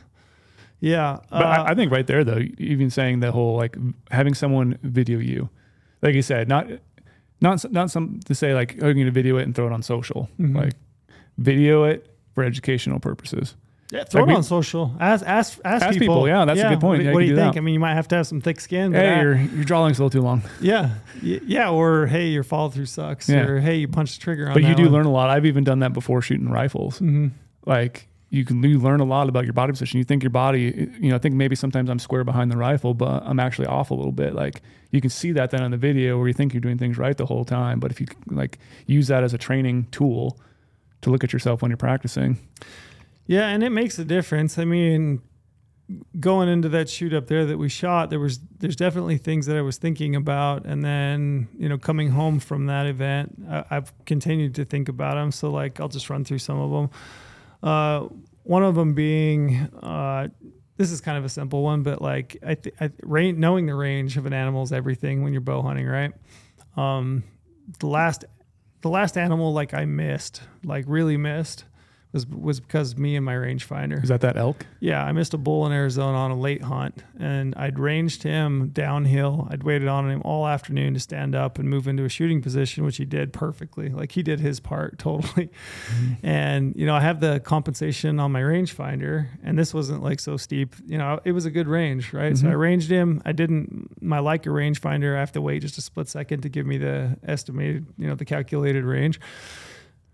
For whatever reason, just spaced it. You know, I took the first. oh, you took the first Yeah, one, which took- is the took- line of sight. Yeah, took the first range, line of sight, shot him, shot right over the top of his back. I mean, left to right, it was absolutely perfect. You know, I made a great shot. In fact, I remember that was like one of those shots when it goes off, you're like, yep, made Yeah. a phenomenal shot. I remember that story you were saying. It was like if you picture perfect shot, Mhm. execution, everything was just money. Yep. You abs- watch that arrow, you're like, the whole way. yeah. I'm like, oh, he's dead. Oh wait, what are those sparks? You know, from from that broadhead hitting a rock just over the top of his back. I gave him a haircut essentially, but that was one tip. I mean, that I would cover and I would give people. And I think it's great if- if you go to a shoot like that. Is just practice using your rangefinder. I mean, if I go to a range.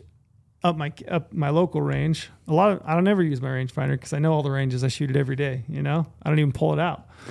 But you go to a shoot like that, you know, you're pulling out your rangefinder, you're ranging the the targets, and you know, you're practicing using the compensation. You're, you know, if you use a dialer, a slider sight, a single pin, or Mhm. whatever it is, you're you're moving that into position.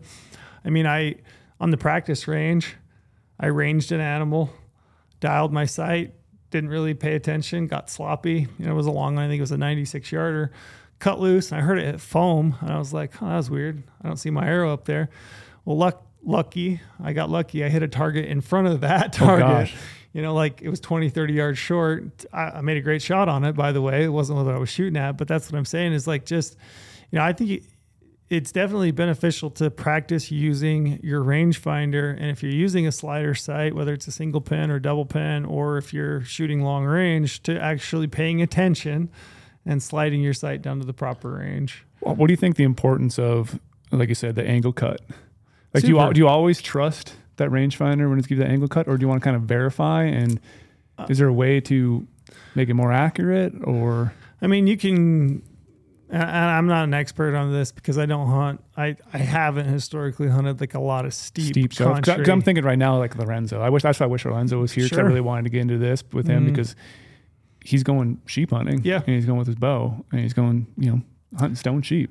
Yeah. I mean, I, I talked to Derek Nelson over at Mathews, and I don't know if you saw, he did a hunt with Crispy, and they shot a buck uh, like almost straight down into this wash. He Yeah. shot a mule deer. And I was talking to him up there about it, and I'm like, man, how did you even know, you know, what pen to use? And he's like, man, it's so, so complicated. He's like, I didn't really know. I, I can't remember exactly what he told me, but I remember thinking like I wouldn't know what to do. Like I wouldn't know exactly what pen to do because I haven't practiced it, you know? Yeah, So definitely, yeah. I mean, those types of shots, if you're hunting that that country where that could potentially happen to you, which I guess it could anywhere if you're hunting mountainous country, um, yeah, you're gonna have to figure some stuff out with your range and your sight. the, the the thing that always brings me back to it is when you know I was a psycho bow hunter back in the day. Mhm. I shot a mountain goat Yep. in BC with my bow. First stock I ever made on a mountain goat. That mule Pick- you shot in the Rubies was steep. steep, steep as well. Like the mountain goat one specifically, I remember being on my knees, coming to full draw on this goat after I ranged it. It was I had to do a thirty yard cut, Thirty yard cut. thirty yard cut. Wow. This is like straight down. This is like it's straight down. So I was I was literally on my knees. It came to full draw. like literally on a cliff edge, like straight Mhm. down. And I looked at my limb. I was like, holy shit, my limb might Hit the hit rock. the rock. Yeah. So I had to lean out from it. Yeah. And like I've been practicing a lot, like throughout that summer and angle cuts and everything like that, getting prepared for it. But I don't think I was really fully prepared for that moment. Like sure. like it's so hard, I think, to find an area where you can actually simulate those Mhm. steep things. And I, you know, I, I still don't know this day. Like maybe my my third axis was off a little bit because I did hit it, you know, mid body, so Mhm. maybe things were not perfectly aligned. But I killed the goat, you know. Yeah. But it's crazy to me, like putting yourself in that situation and being confident still, and then trusting that rangefinder because I was even blown away. Like thirty mm-hmm. yard cut Yeah. is unbelievable. yeah. That's Like I, I shot it for, I shot for thirty one yards. Wow. Like, That's crazy. but it was a lot, you know, a lot further than that. Yep. but it's just like to be confident in your tool and like to trust your tool. I think you have that's why I shoot like that. I think is so beneficial if you can get to those Yeah. places and shoot those steep terrain, or you have an area where you have a great practice spot where you can test those out. Trust your rangefinder and and figure out if it's you know hit Mhm. the fudge those numbers a little bit or Yeah, I would say generally up there. I mean, we were shooting uphill, downhill. I mean, tr- trust my rangefinder, dial the yardage, and, and I was hitting where I was aiming. So in, in that regard, but those extreme angles, uphill, downhill, that's definitely I have some ground to make up there, and it's it's something I should practice because you just never know. never know. Yeah. So that was one thing. Uh, speaking of shooting uphill and downhill, I mean, I think one thing it's kind of an overlooked. I think a lot of myself included at times, if I'm shooting an uphill shot, it seems almost second nature to like want to, you know, draw your bow up, you know, with your arms up and just kind of draw the bow. So it was a good reminder up there to like, you know, draw your bow level, uh, get your T form, and then rotate it at the waist, you know, either uphill or downhill, just so that you can retain the form. And I know that every time I do that, it just feels like everything is lined up Yeah. as it should be, and I execute a much better shot. So in that regard, that was a good reminder. Uh, you talked about second and third axis. So you know your second axis, you set it, which is like your horizontal axis on your sight. You get that set, then you set your third axis, which is kind of the angle this way or that way on your sight. Yeah, the open door Op- thing. uh, open door, yeah, kind of like an open door. It's a good way to put it, actually. But um, I remember some things from our yeah, two days. yeah, yeah. That's a good way to put it. Kind of that open door motion. But um, you know, to get that set, and then that becomes really important when you're shooting uphill, downhill. And again, that's something I think you you kind of ought to you ought to true it up. You know, you got to go out and shoot some arrows and just make sure Mhm. that you're actually it's actually set, which was good. And I felt like mine is. I felt like it was solid all weekend shooting up and downhill. Uh, I think it was a good time to focus on, and this is kind of just a, a tip, and everybody says it all the time, but picking a spot. Mm. Uh, often when you go to an archery range, you might be shooting at a spot, you know, a dot on a target. Uh, you're not actually getting to shoot at a 3D animal, and on that animal, actually being able to pick out a spot to aim at. Yeah. So uh, I talked the little video that we did. I talked about actually what does it mean to pick a spot. Well, there's like so many times when you're out there, you're looking at a, a target, whether it's an actual live animal or you know a foam target. But there were I, I can think of probably five or ten targets where I was like, okay, I can see uh, a branch, you know, that's just off the edge of where uh, the ten ring, right? Mhm. So I'm going to put my pin up and to the right of that, maybe an inch or so. And I was using that as an aiming reference. You know, there were animals that were kind of tucked in and there might be a shadow Yep. or the shadows thing that I a, was shadow remembering. yeah. Shadow or a highlight of sunlight, you know, the way that it catches that animal. Um, you know, there's all these different little things that you could look at to, to kind of help yourself pick a spot on the animal. when, when you're up at a shoot like this, obviously the 3D targets, Mm-hmm. are you ever avoiding the rings and shooting how you would like an animal if it's quartering away, or are you are you switching back and forth every now and then? Like, oh, I'm not going to shoot for the 10 ring. I'm going to you know angle it in there because it's a quartering away shot. Just kind of like practice that a yeah. little bit. Yeah, I mean, if it's quartering away shot, I was trying to pick, you know, kill shot, Kill I mean, shot. aiming for the opposite leg, you know. Yep. Uh, most targets though, I, you know, I was, I was looking for, you know, I was looking at rings. You, you want scores. yeah, I was looking at rings just to see where they You were want to at. beat you want to beat Cody and Omar. I yeah, yeah. You guys you, did you guys have a competition? Side note. I mean, Cody and I started a competition, but I think we got what maybe ten targets in, fifteen targets in, and I, I think it was over at that point. Oh, So it was we- over. Yeah, we quit keeping score at that point. So you got your rematch, like, because he kind of kicked everyone's butt on the Iron yeah, Buck competition. yeah, I got I got my revenge Yeah. on the Iron Buck.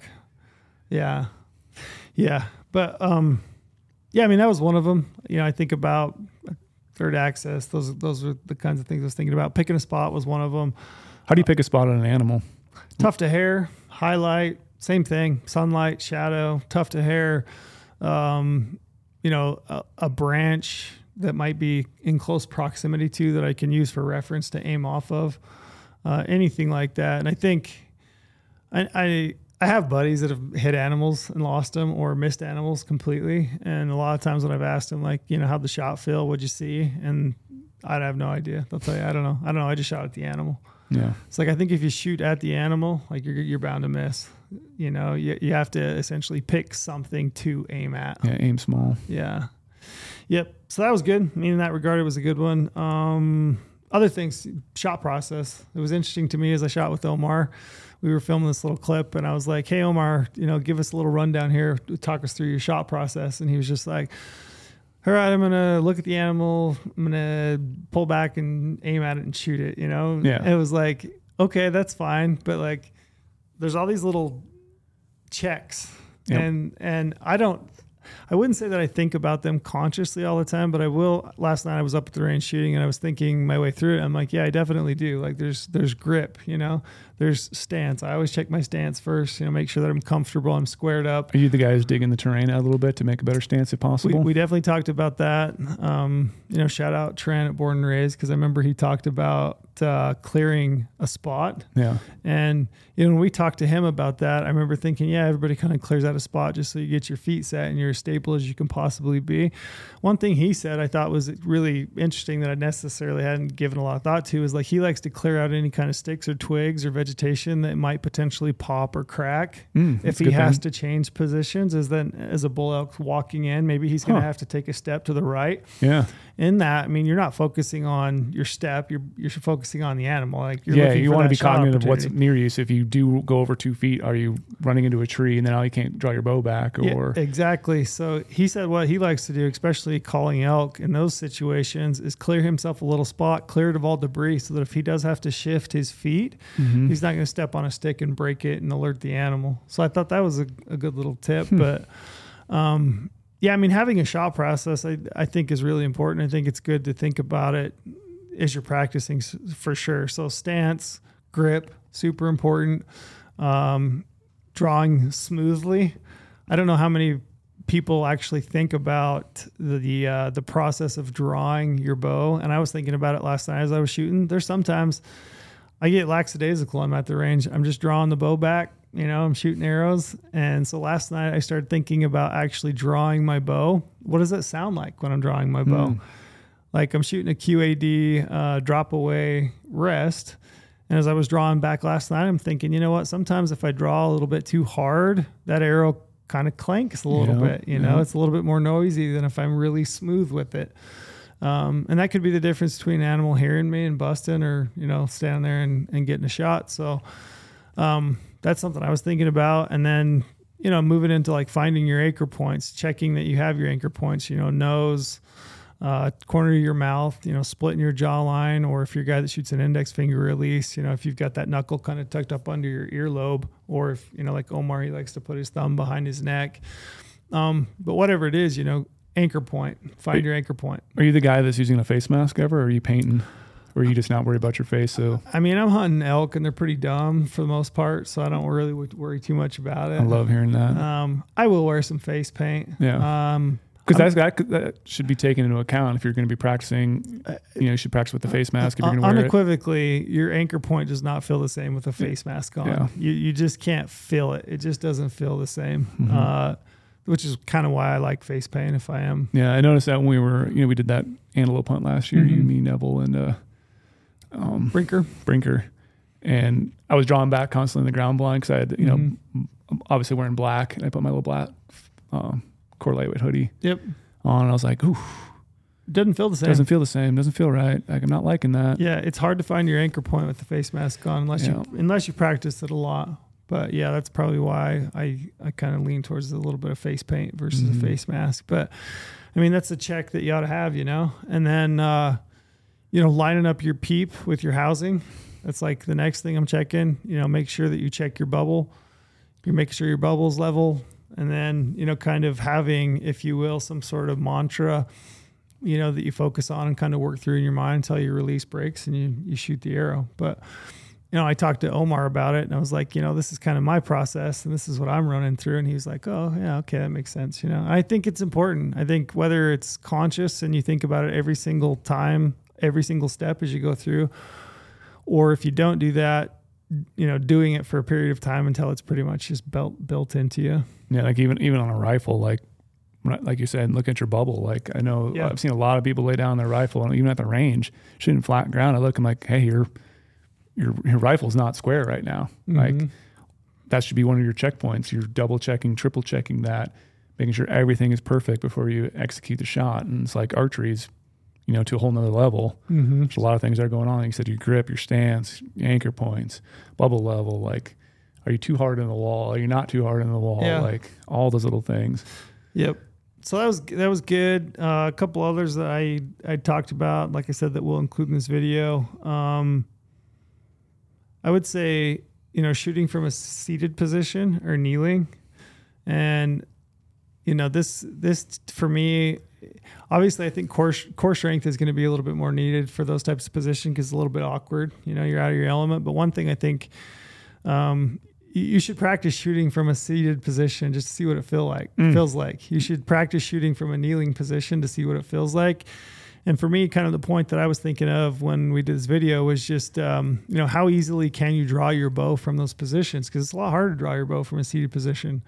Yeah. And you know, I know that there were a lot of guys shooting 80 pounds, you know, hmm. I don't know. Can you draw that bow from a seated position yep. when you've been cold, you know, all day? I don't know, but you ought to know. Yeah, you, ought to test it out. You ought to. Um, I mean, when we, we ran into to Chris B and we were talking to him and uh, we were talking we were talking draw weights, you know, and I think he said on his bow he's shooting like 70 some pounds. Hopefully he won't mind me saying that, but uh, I was like, oh, I'm shooting 65. I'm shooting 65 pound mods on that phase four. And he was kind of like, oh, really? And I was like, yeah. I'm like, it's comfortable. It's really mm-hmm. comfortable. And I know that I can draw that bow every single time. I can draw it from a seated position, kneeling. And, and again, I could get stronger, admittedly. You know, I could lift weights. I could do things to like, you know, help bump up my draw weight but where I'm at right now, you know, I think 65 pounds is completely effective on an animal, any big game in North America, and I can draw it in all those different positions. Yeah. So, you know, I would say definitely if you're a guy that's shooting higher poundage, it would it would behoove you to to try to draw your bow from a tree stand sitting or you know kneeling.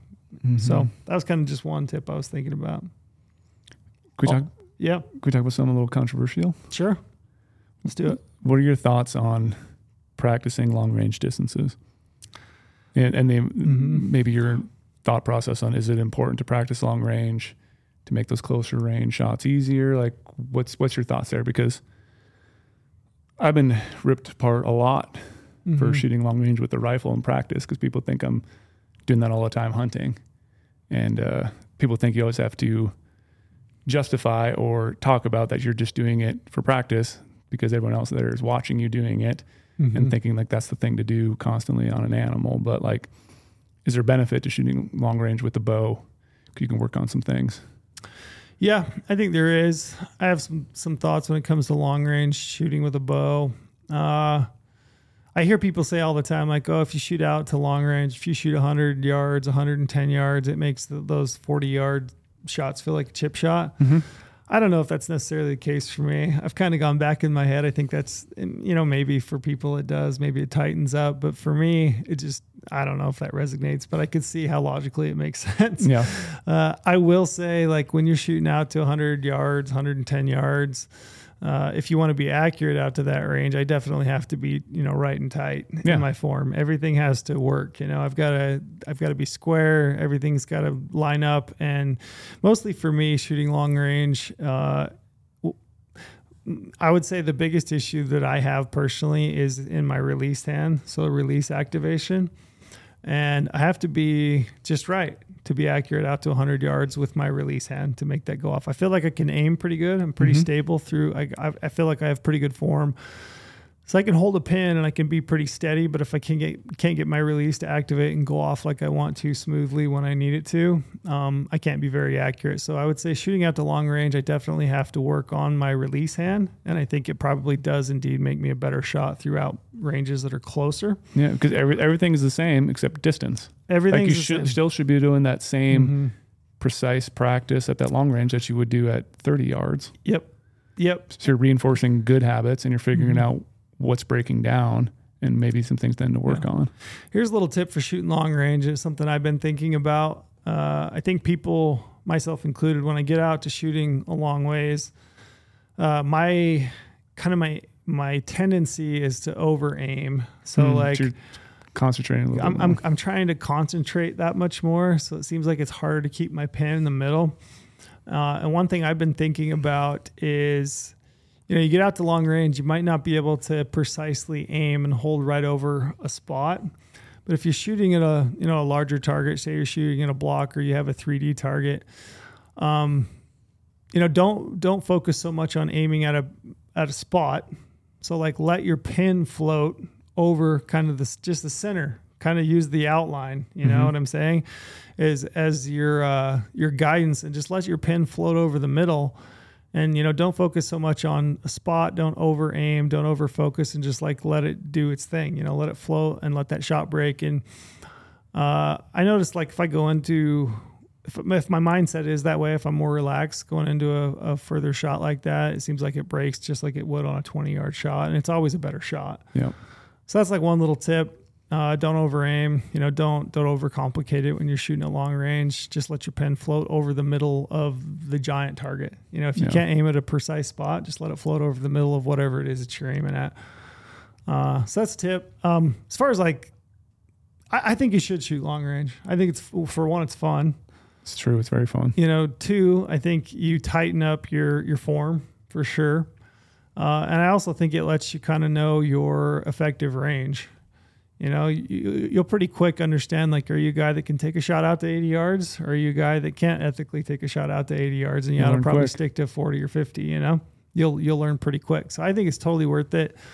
Um, the other thing I really like to do is I like, uh, I, and I think you should do. This is another one of my tips, and this kind of maybe works itself in it. Is I think a lot of times people might, again, I keep saying myself included because I'm like I do this shit all the time, but uh, sight in our pins, and I think a lot of us just are like that's close enough, Mm. you know. Yep. I think we we might sight in on a dot or we might sight in on a vitals on a target at home and we're like, okay, 20 yards, that one's set. You know, 30 yards, oh, that one hitting the vitals, that one's set. You know, but we don't we don't really have that dialed. And so something I did just as soon as I got home actually, just for kicks, uh, went up to the range, took a piece of tape, laid out a horizontal line at multiple distances, and I shot each of an individual pin at each individual distance at a horizontal thin line, and I made some movements. Mm. I made some changes. Yeah. So, like right there, that told tells me, you know, I didn't have my uh, my individual pins sighted in as good as I could. It's a very good tip. Yep. So d- definitely do that. Sight your pins in and make them as precise as you possibly can. Are you a single pin guy or multi pin still? Man, you know what? I've been playing this year. Uh, I, I've tried a lot this year. So, uh, started out kind of midsummer or early summer, I guess, shooting just like my five pen slider that I've always hunted with. Um, and then I, I got a dialed sight, which is a, a single pen fixed, you know, six center pin. Yep. And then it's got a secondary pin, which I think is about a quarter inch lower. And then it has a third pin, which is a reference, but none of those are individually adjustable. Mm-hmm. So they're essentially set. And I shot that sight pretty much all of June with, and I shot it at uh, at TAC this last week, and I shot it as a, a single pen slider, if you will. So I was using the center pen, and I re- I like it. I really liked it What's the main benefit you see? for a single pen. Yep. Uh, fill the view for one, so you don't have pins coming in from yeah, the it's not side. that clutter. Yeah, it's not the clutter, so you don't have the pins coming in from the side. So you have a larger field of view, which is kind of nice. Uh, you also have the ability to probably aim more precisely, so you can dial that single pin to 32 yards or 55 yards. You know, Yep. uh, kind of the reasons I haven't used it in the past is I just want things quickly. Yeah. You I- never know where that elk's coming in. Yeah, I don't know when he's coming in. I don't want to have to slide my sight. You know, last minute. So what what's going to be your strategy? You one of those type of people that's like, oh, I'm going to set it at 35 yards, and I know an elk's further, where my arrow is going to go. If it's closer, it's still going to probably hit in there. You're going to like be that person that kind of locks in a mid range, and then you'll adjust if needed. But if a bull comes in, you'll hold up or low, or how do you, how do you work with that with a single pin on elk? Uh, I think I'm going to go back to a three pin. That's Okay. what I- yeah, that's what I'm going to do. I'm just, Okay. I, I don't trust it. Yeah, Because here's the thing: is like when a bull comes in, like my mind, I it can get scrambled. Like Yeah. my mind can get scrambled. Like I can get really flustered, you Mhm. know. And I'm trying to pick my window. I'm trying to pick the best shot. I'm trying to do all the things that I've talked about earlier, and make the shot. The last thing I want to think, be thinking about is like, is my pin in the right spot? Or if it's not in the right spot, let's say I have it set at 40 yards because that's Mhm. like the most you know quote unquote common distance, Yep. right, on an elk let's say I have it at 40 yards and then the bull comes in and he's at 55 and I don't really have time to move my sight. I definitely don't like the thought of like ha- thinking like, oh, where should I hold? yeah, Like, do I hold the top of his back? Do I hold, yeah. you know, inch under his back? Like, I just don't like that. I really want to like make it as full dummy proof as possible. And, and the problem I see with that too, I do this with rifle stuff because back in the day I was like, oh, instead of dialing for wind, Mm-hmm. I'm going to hold for wind. But the thing with my mind, because I I want to aim At the where I want to aim, so like maybe subconsciously I'm going to pull those crosshairs back in when I know I should be holding over, but it feels weird to hold Yeah. off an animal. I could see that. And so now I dial everything because I want Mm-hmm. to. I don't want my mind to to naturally drift back in there. Mm-hmm. But other things like I used to do back in the day with like Archer's Advantage, I could like plug in like, okay, well, how, how far is it going to shoot high at this distance? How far is it going to shoot low? And then, like you said, you'd set your sight at a certain Yeah. distance and kind of know that. But it is, You just hard. have you, you'd have to know it and you'd have to practice have to with practice it so it. much that it would actually it would just come to your mind in the moment. yeah. Because even with, my, I remember my single pin, I would just, oh yeah, I have to hold like a couple inches high, but I would just, it would drift down in there, and then I'd execute a shot when it's in the bullseye when that's going to shoot low. Yeah. It's a hard thing I- to practice. To I me. don't mind pin gapping. Like I can pin gap. Say a bull comes in and he's 45 yards and I've got a 40 yard and a 50 yard pin. I don't mind holding gap, you Mhm. know, between those two. It's just that I have reference. Yeah. I know that that one's 40. I know that one's 50. I know he's at 45. I just gap those two and execute a shot. Mhm. Like I don't mind that at all. What really kind of scares me is if I have a 20 yard or a single pin and I have it set, you know, like how much gap on either side of the pin, you know, Yeah. like that messes with my mind for whatever reason. So I think I'm going to go back to a three pin and I'm going to set it up at, uh, I'll probably set it 30, 40, 50. Do you think this makes more sense for an elk hunter to have a multi pin, where if you're just a mule deer hunter and you're you know chasing bedded bucks, you could probably. I mean, get- I, I do and I don't. dial? I do and I don't. Uh, I mean, I definitely think multi-pin makes sense for an elk hunter. I just think there's so many situations that are just you just don't know. I mean, an elk could go from 60 to 40 to 30. You know, mule deer. I used to think that too because I think you know you're kind of your traditional spot and stock mule deer, right? You got a, a buck bedded, you sneak in on him from above, you got the thermals, everything's perfect. You range the buck, you wait for him to stand up, and you execute a shot, right? that's what you hope for. That that's it. That's like you know, that's the stereotypical. Like that is it, and I can see that, and I think in those cases, like a single pin makes total sense, right? But I mean, I've seen so many clips, videos. I've seen, and and myself, I've had so many situations where a buck maybe stands up and he doesn't give you a shot straight away, and he feeds out another ten yards, Mm, and, and then he gives you a draw. shot, Yeah. and then what? And I mean, they're way more skittish than an elk. Know, It's like I don't want to have superior. to. Yeah, there you go. I don't want to have to reach up and move my sight. So in those situations, I still think like I just think a multi-pin sight makes more sense in a hunting situation. I think it's great for shooting TAC. It's fun to shoot precise arrows. In Mhm. fact, you know, going up to the range, shooting at my local range, it's awesome to have a single pin in the middle and you aim at the dot. You know, I just think in a hunting situation, for me, I really need multiple reference aiming points to feel confident. And I, Mm. I mean, for me, I just I want to I want to kill like I want to kill the animal, you know, and I don't want to have. kind of uh, stacking the cards I'm in dumb. favor. I, I am like I'm I'm Trail. legit dumb. I have to dumb this down. I have to make this easy as possible because in the moment I don't want to have to think about anything other than looking and aiming and killing. Yeah, that might be why you're so successful. You don't overcomplicate things. I don't know. I don't know. I, I think is there's probably something to I, there's something to sim- making things more simple. Yeah, So archery's already complicated. arch, archery is it's fun. That's why I like it. Right. Mhm. When are you uh, switching over to broadheads? in your practice Oh. sessions Like now. right now? You're Yeah. we're like what a month month away from archery hunts Yep. for you. Yep. So, I mean, I'm down here in the Vegas office today. Uh, I bought a new dozen arrows, so I'll have a couple dozen arrows. Uh, I will go home. I'll cut those, fletch them up, uh, get everything put together, inserts, the whole nine. I'll go through those two dozen arrows. I'll weigh all of them and you know spin them, Making clones, as I like to making say. Making clones. Yep. So I'll I'll pick you know my my starting lineup. Ooh, Yeah, you like that? yeah. yeah, I'll pick my. Do you, do you name them? I don't name them. I don't. I should. I've numbered them. You have one like called like Tom Brady. No, I don't, your- I don't have Tom Brady. Your fourth My- quarter, you need, my- you need a touchdown right now. You're going to use that I could, arrow. do, I could do like Michael Jordan, Steph Curry. oh, Steph Curry, is Uh, that's your long bomb Who, arrow. who else before I get down to LeBron? He'd be like number 10. Oh, whoa. eight, nine or 10 oh, here we go again. on the list. Uh, I should name him. But no, yeah, I'll I'll, uh, I'll build out my arrows. I'll weigh them. I'll spin them. I will pick my starting lineup and I will, like this week, well, probably not this week because we're on the road. It's 50, but next week for sure, I'll be shooting broadheads. And you're shooting your arrows you're going to hunt. I will shoot all five arrows that go into my quiver that I'm going to pack with me with a broadhead out Yep. to 100 yards.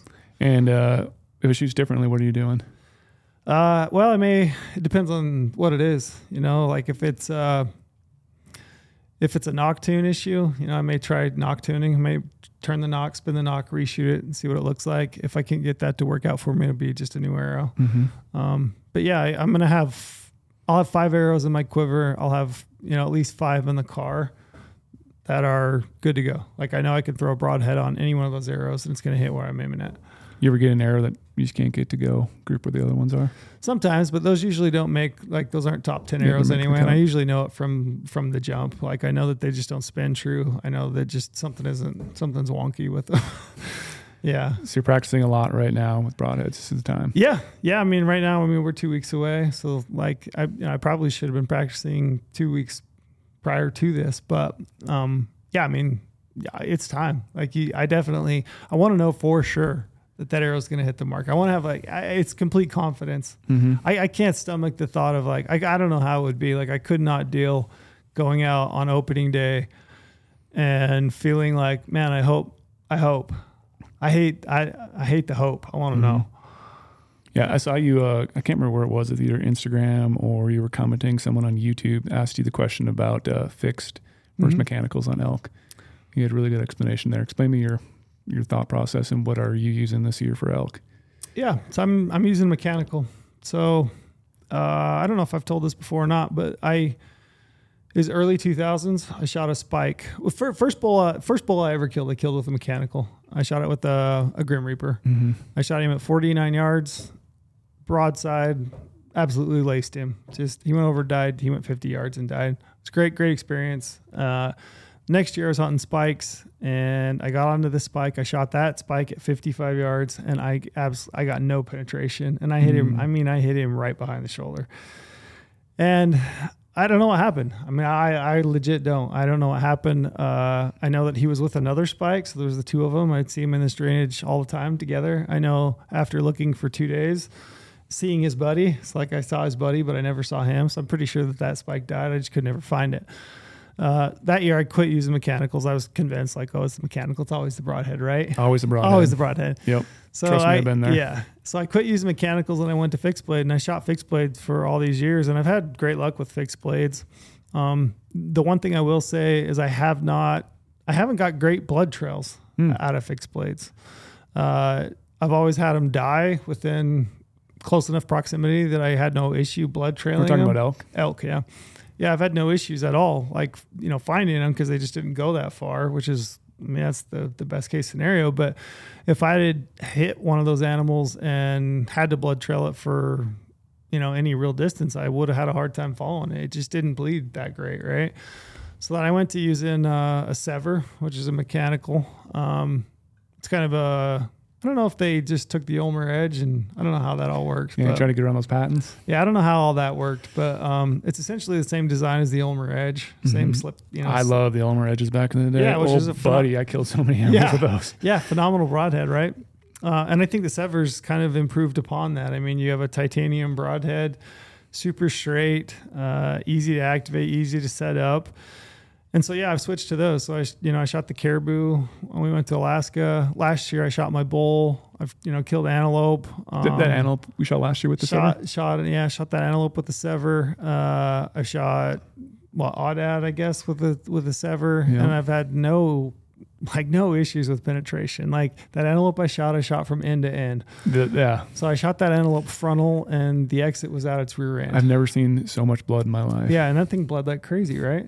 Only went what Yeah. twenty some yards too. Yeah. And And the elk I shot last year, I shot frontal, and he ate the ate the entire arrow. I don't Like, think I knew you shot that frontal. yeah, yeah. Shot shot him frontal. He ate that whole arrow. Like, I mean, well, we we did a film for it, and it'll come out. In Yeah, when's that film coming out? September. I September? Believe. Yeah, yeah. Just prior to the hunts, get people fired up. Hopefully, Oh, right? I'm looking forward to that. Have you seen a cut of that yet?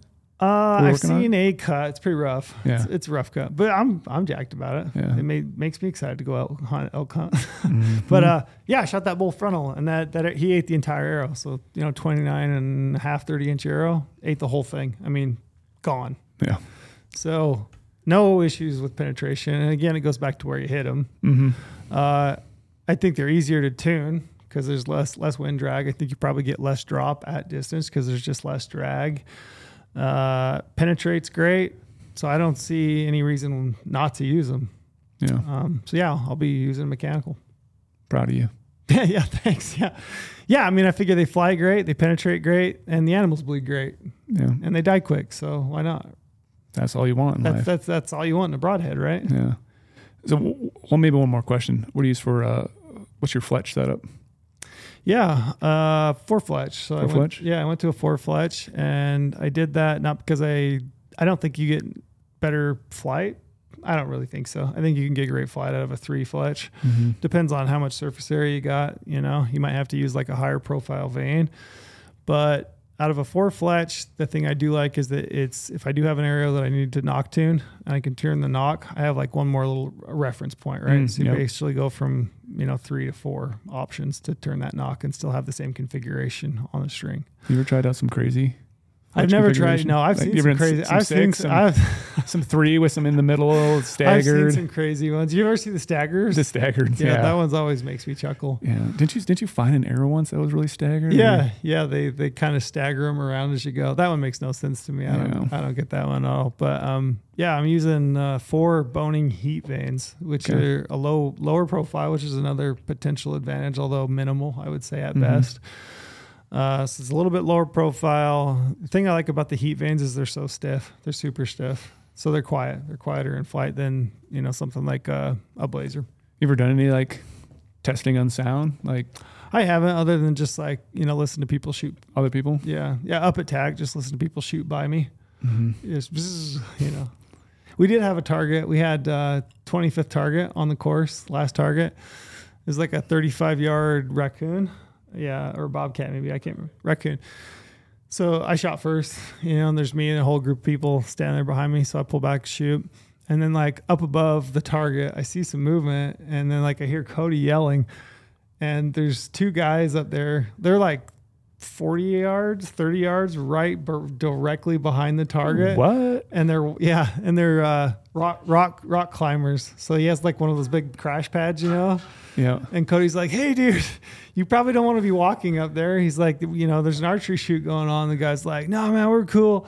He's like, "No, for real, man. Like, you're about to walk like right through the center of a whole bunch of archery Mm. targets." Scary. He's like, "No, man, we're good. If we got a boulder we want to climb, we're just headed up there." And I was just like, "All right, man." Oh, really? Did they turn around and leave? Yeah, people were just zipping arrows right towards them. yeah. So I'm sure that they probably have a good idea of what my arrow sounds like coming down range. Yeah, I've always wondered though if like, you know, a good way to test that or like go record something or you obviously stand safely away and try to hear what it does and do Yeah, a I test on three, four, six or That's kind of the redneck way, I think, is to just stand behind something and let somebody shoot past, you know, and just hear it. But I, I think when an animal, this is my opinion, I think when an animal ducks a string, I think that's what they're hearing is the arrow coming at arrow. them. You don't Yeah. think it's like the string, you don't think it's anything else. I or- think I think the that buzz, buzz as Yeah. it's coming, especially like if you're shooting a, a fixed blade head that's vented, Mhm. that one definitely makes a whole lot more noise. And then if you're shooting a, like a, ho- a high profile, less stiff vane, those, they're noisy. They Hmm. stabilize good, but man, they're noisy. And It's I good think consideration though. I, I think that's what they're jumping. Hmm. But I do. I still hate fletching arrows. Oh my gosh. Like today, I bought bought a dozen, bought vanes, bought inserts, and everything for those, and like just knowing that I'm gonna have to sit down next week and fletch, That's you like know, build a a dozen hours. arrows. Oh, it's like, oh, I hate it, hate it. Especially when you're trying to do it precise and like make them little clones of each other. Yeah, not a fan of building arrows. I used to enjoy it, and the more I, don't kept doing anymore. it all the time, and then you start doing it for buddies and friends and coworkers, and Yeah, I I don't like it, but it's a necessary evil because I do like shooting them. hmm So anyway, yeah, I mean that's it. That's kind of it. you excited for the season though? I am excited. I uh I haven't really bow hunted. I haven't. I mean, we've been on some deer hunts. You know what I mean? I bow hunted deer. I killed some Coues deer and stuff with a bow, but like, I haven't done like a real hardy get after it archery deer hunt in a long time. And I've got two tags this year. I'm going to pick up an elk tag, and you know I've been talking to Neville. I think he and I are going to run to Colorado and just do, some, do some chasing for a week. So I'm I'm like I think I would say even though last year I had some good tags, and this year I've got a good tag in Nevada, but I, I I'm as excited this year as I've been in a really long time just to get out and chase. So it's fun, man. I'm excited. I'm excited to see your season goes. Like, Yeah, same. I've been enjoying the uh, Trail Needs an Elk Tag series. Oh yeah, I bet. So if you, if you guys ha- you guys haven't checked that one out on YouTube, Yeah. you should definitely go through there. Trail's giving away some some good little secrets and tidbits, and Trail does need an elk tag. Trail's got to have an elk tag. I can't go. When, when, when, when's the last time you went without an elk tag? I don't remember. Yeah, Set yeah, your life up I, I literally don't remember. I think Yeah. I've had an elk tag pretty much every year for. I don't know. It's, it's probably 20 years, I'd bet. I don't know, 15, 20 years. you ever considering going to some of these like crazier states? Pennsylvania? No, no. Yeah. no I mean, states we don't talk about very Washington? often. Washington? Yeah, Washington, Oregon? Oregon. Not not seriously. Not seriously. No, you don't have it's- a bug to, to go do it. try something new in a new state, and I do, but maybe not for. because it's far for us. Yeah, It's it, it's a long ways. I mean, Montana is kind of like the white whale for me, which is it's stupid because there's so many people that go to Montana, and we have a ton of buddies that live in Montana and hunt elk Mhm. up there. You know, it's a phenomenal elk state. Yeah, Uh, for me, I've only ever hunted elk there one time, and it wasn't the best experience to be honest. So it's Yeah. like that thing out there. Like I know it's a great elk state. I know they have some good bulls, so that's definitely one I would like to pursue in the future. Just see some new country. You Yeah. know, Wyoming's always on my bucket list. Uh, try to go there maybe next year, but I, yeah, I, I mean, I think I was talking to Neville. I think I don't think we're gonna film. I think we have elk hunts figured out as far as films go for this next year. hmm So I don't think I'll have a camera guy with me this year. But if that's the case, I think that'll be like the first time in eight or nine years that it, probably like eight years, seven or eight years that I haven't had a camera guy. Is your strategy change? No, man. Go harder, Go harder. probably. Yeah. yeah. Go on my own. You know, me and Neville split up and just go our different ways till we turn the elk That up. is kind of fun. You oh, know? it's I'm I'm stoked. Yeah, it's been a long time since I haven't, you know, done some true solo stuff. I mean, Mhm. I, I try to do. I did one last year. I love it, but Yep. there is something to be said about just going out there by yourself. Every decision's your own. Yep. Those are my favorite. I Yeah. I, I mean, I, I love a film and I love to go back and like watch a film and share. It's fun to share it with people. Yeah, it's it's cool to you know like when this one comes out in in September. I mean it's it's cool just because I get excited, you know, Yeah. and I hope I hope people watch it and they like get excited to go elk hunting. Uh, but like when I think back, some of the my most cherished elk hunting experiences has just been like me in ten days, you know, just trying to figure it out. hmm So I'm, I'm pumped. You pumped? I'm excited. Yeah, good. I'm really excited for this we season. call this episode? The Stoke. the Stoke. The Stoke is high. yeah, we, I mean, we talked a lot of a lot of different random things in the podcast, but I think it was really good. We you know we touched on archery. Art, obviously, archery Yeah. season's coming up really quick, and you know you got some good tags, and I'm really excited to see how you do. And hunting season's here, man. Yeah. Hopefully there's some tips that help people. And like I said, we'll do a video with some more tips. We did the, a little tip a target. So look for oh, that. Oh, nice. Yeah. And, and hopefully it'll help somebody tag out on a big buck or a big bull. And if you don't have tags, there's still options out there. Yeah. Insider. Yep. Yeah. You can join Insider. Uh, I think people, I don't know. I mean, seasonally, when we, when we look at our numbers for like when people sign up for Insider, I mean, it would make sense that a lot of people sign up like, you know, December, Yeah. January timeframe because you really do dive into like application season from January to like June. And it seems like this time of year, you know, potentially the you know the the stoke isn't quite as high because I think people could just think like, oh, there's nothing left. Nothing like, there's yeah. nothing That's that's the kind of mentality a lot of people have. I yeah, think. I think it's the and, and it's exactly that. I think it's a mentality. I think it's a misnomer. I don't think it's correct. I think No, there's still a ton of opportunity. I mean, we were talking earlier. You said you know you look at the turnback list for Idaho. You do articles on that. Yep. I saw one drop last night, which was uh, the secondary or not secondary, but the the turnback uh, list in Nevada. Yeah, the first come up. first serve. First come, first yeah. serve. I did an article on that the week prior, and I refreshed it yesterday because Mhm. that opened up on the 24th, and I actually saw two archery antelope tags. They're- resident ones because they switched Sure. that this year. So if Yep. the resident turns in, it's resident only. If non-resident turns in, it's for non-resident only. But there was archery antelope tags this morning. I saw an archery antelope tag. Yesterday there was a cow elk Yep. call it cow elk tag for archery. So there's opportunities to be had out there. You just got to You got to know how to do it. I for know how to do it. And that's like, yeah, we work at GOHUNT and we, Mhm. but we use Insider all the time. Like you are literally in the boat right now where I think a lot of other people are. They might not have an archery Mhm. elk hunt and you're planning to get a tag based on the tools we offer. And there is opportunities. There's a lot of opportunities in the States. These turnback lists, Colorado leftover day, Idaho turn back. Idaho turnback. Like, we, Idaho over the counter which opens August first, which is in a few days. yeah, people, people missed out on now the, uh, Montana's, Mm-hmm. um, Montana's process, but you know, there's, there's tags to be had. There's definitely tags to be had, and I mean, even if even if you have your season set up, I mean, it's a great time to just start exploring. So You, get- you never get know when a get- good tag might pop up. yeah, too. yeah, and get to know, you know, for next year, plan ahead. You know, make sure that you get a chance to go hunting. So, yeah, sign up for uh, and maps. Yeah. I mean, we're doing a ton of map work. You know, we're looking at. Uh, I'm I'm after last week with Mark. I'm definitely going down rabbit holes with e scouting and, E-scouting, and our yeah. map. So, yeah, now's still a great time to sign up. And then, I mean, it's essentially it's gear season also. So yeah. we're we're putting together. I couldn't tell you how many bow sights I've had on my bow in the last. I've had a lot. Tinkering on. Yeah, tinkering, definitely tinkering, and we have a ton of archery stuff. Like I said, building arrows when I get home. So, you know, if you sign up for an insider account, you're gonna pay the what the 150, 149. Mm-hmm. Uh, if you sign up using the promo code podcast, which is ours, use that one. I don't know. There's probably a lot of there's there's other promos out there, but there's really only one that matters. and One it's, that matters. and it's podcast. Promo code podcast. but yeah, sign up, and we're gonna give you 50 points, which is 50 bucks back in the GOHUNT Gear Shop. You can use it to buy broadheads, vanes, fletchings, arrows, whatever you need. I've been playing a lot with tripods lately. Oh, have you? Yeah, we have a lot of new tripods in the gear shop. I've been I've been tinkering with them, testing them all out. And we got the, the new Tricer, Yep. the Asiac. Yep. Like there's a lot of other ones coming. Like playing with different heads, using some different lightweight optics, using my obviously my heavy you know Swaro stuff, trying to figure out what works, what doesn't work. And some of these like summer scouting trips, I use a little bit different gear than I will in the fall.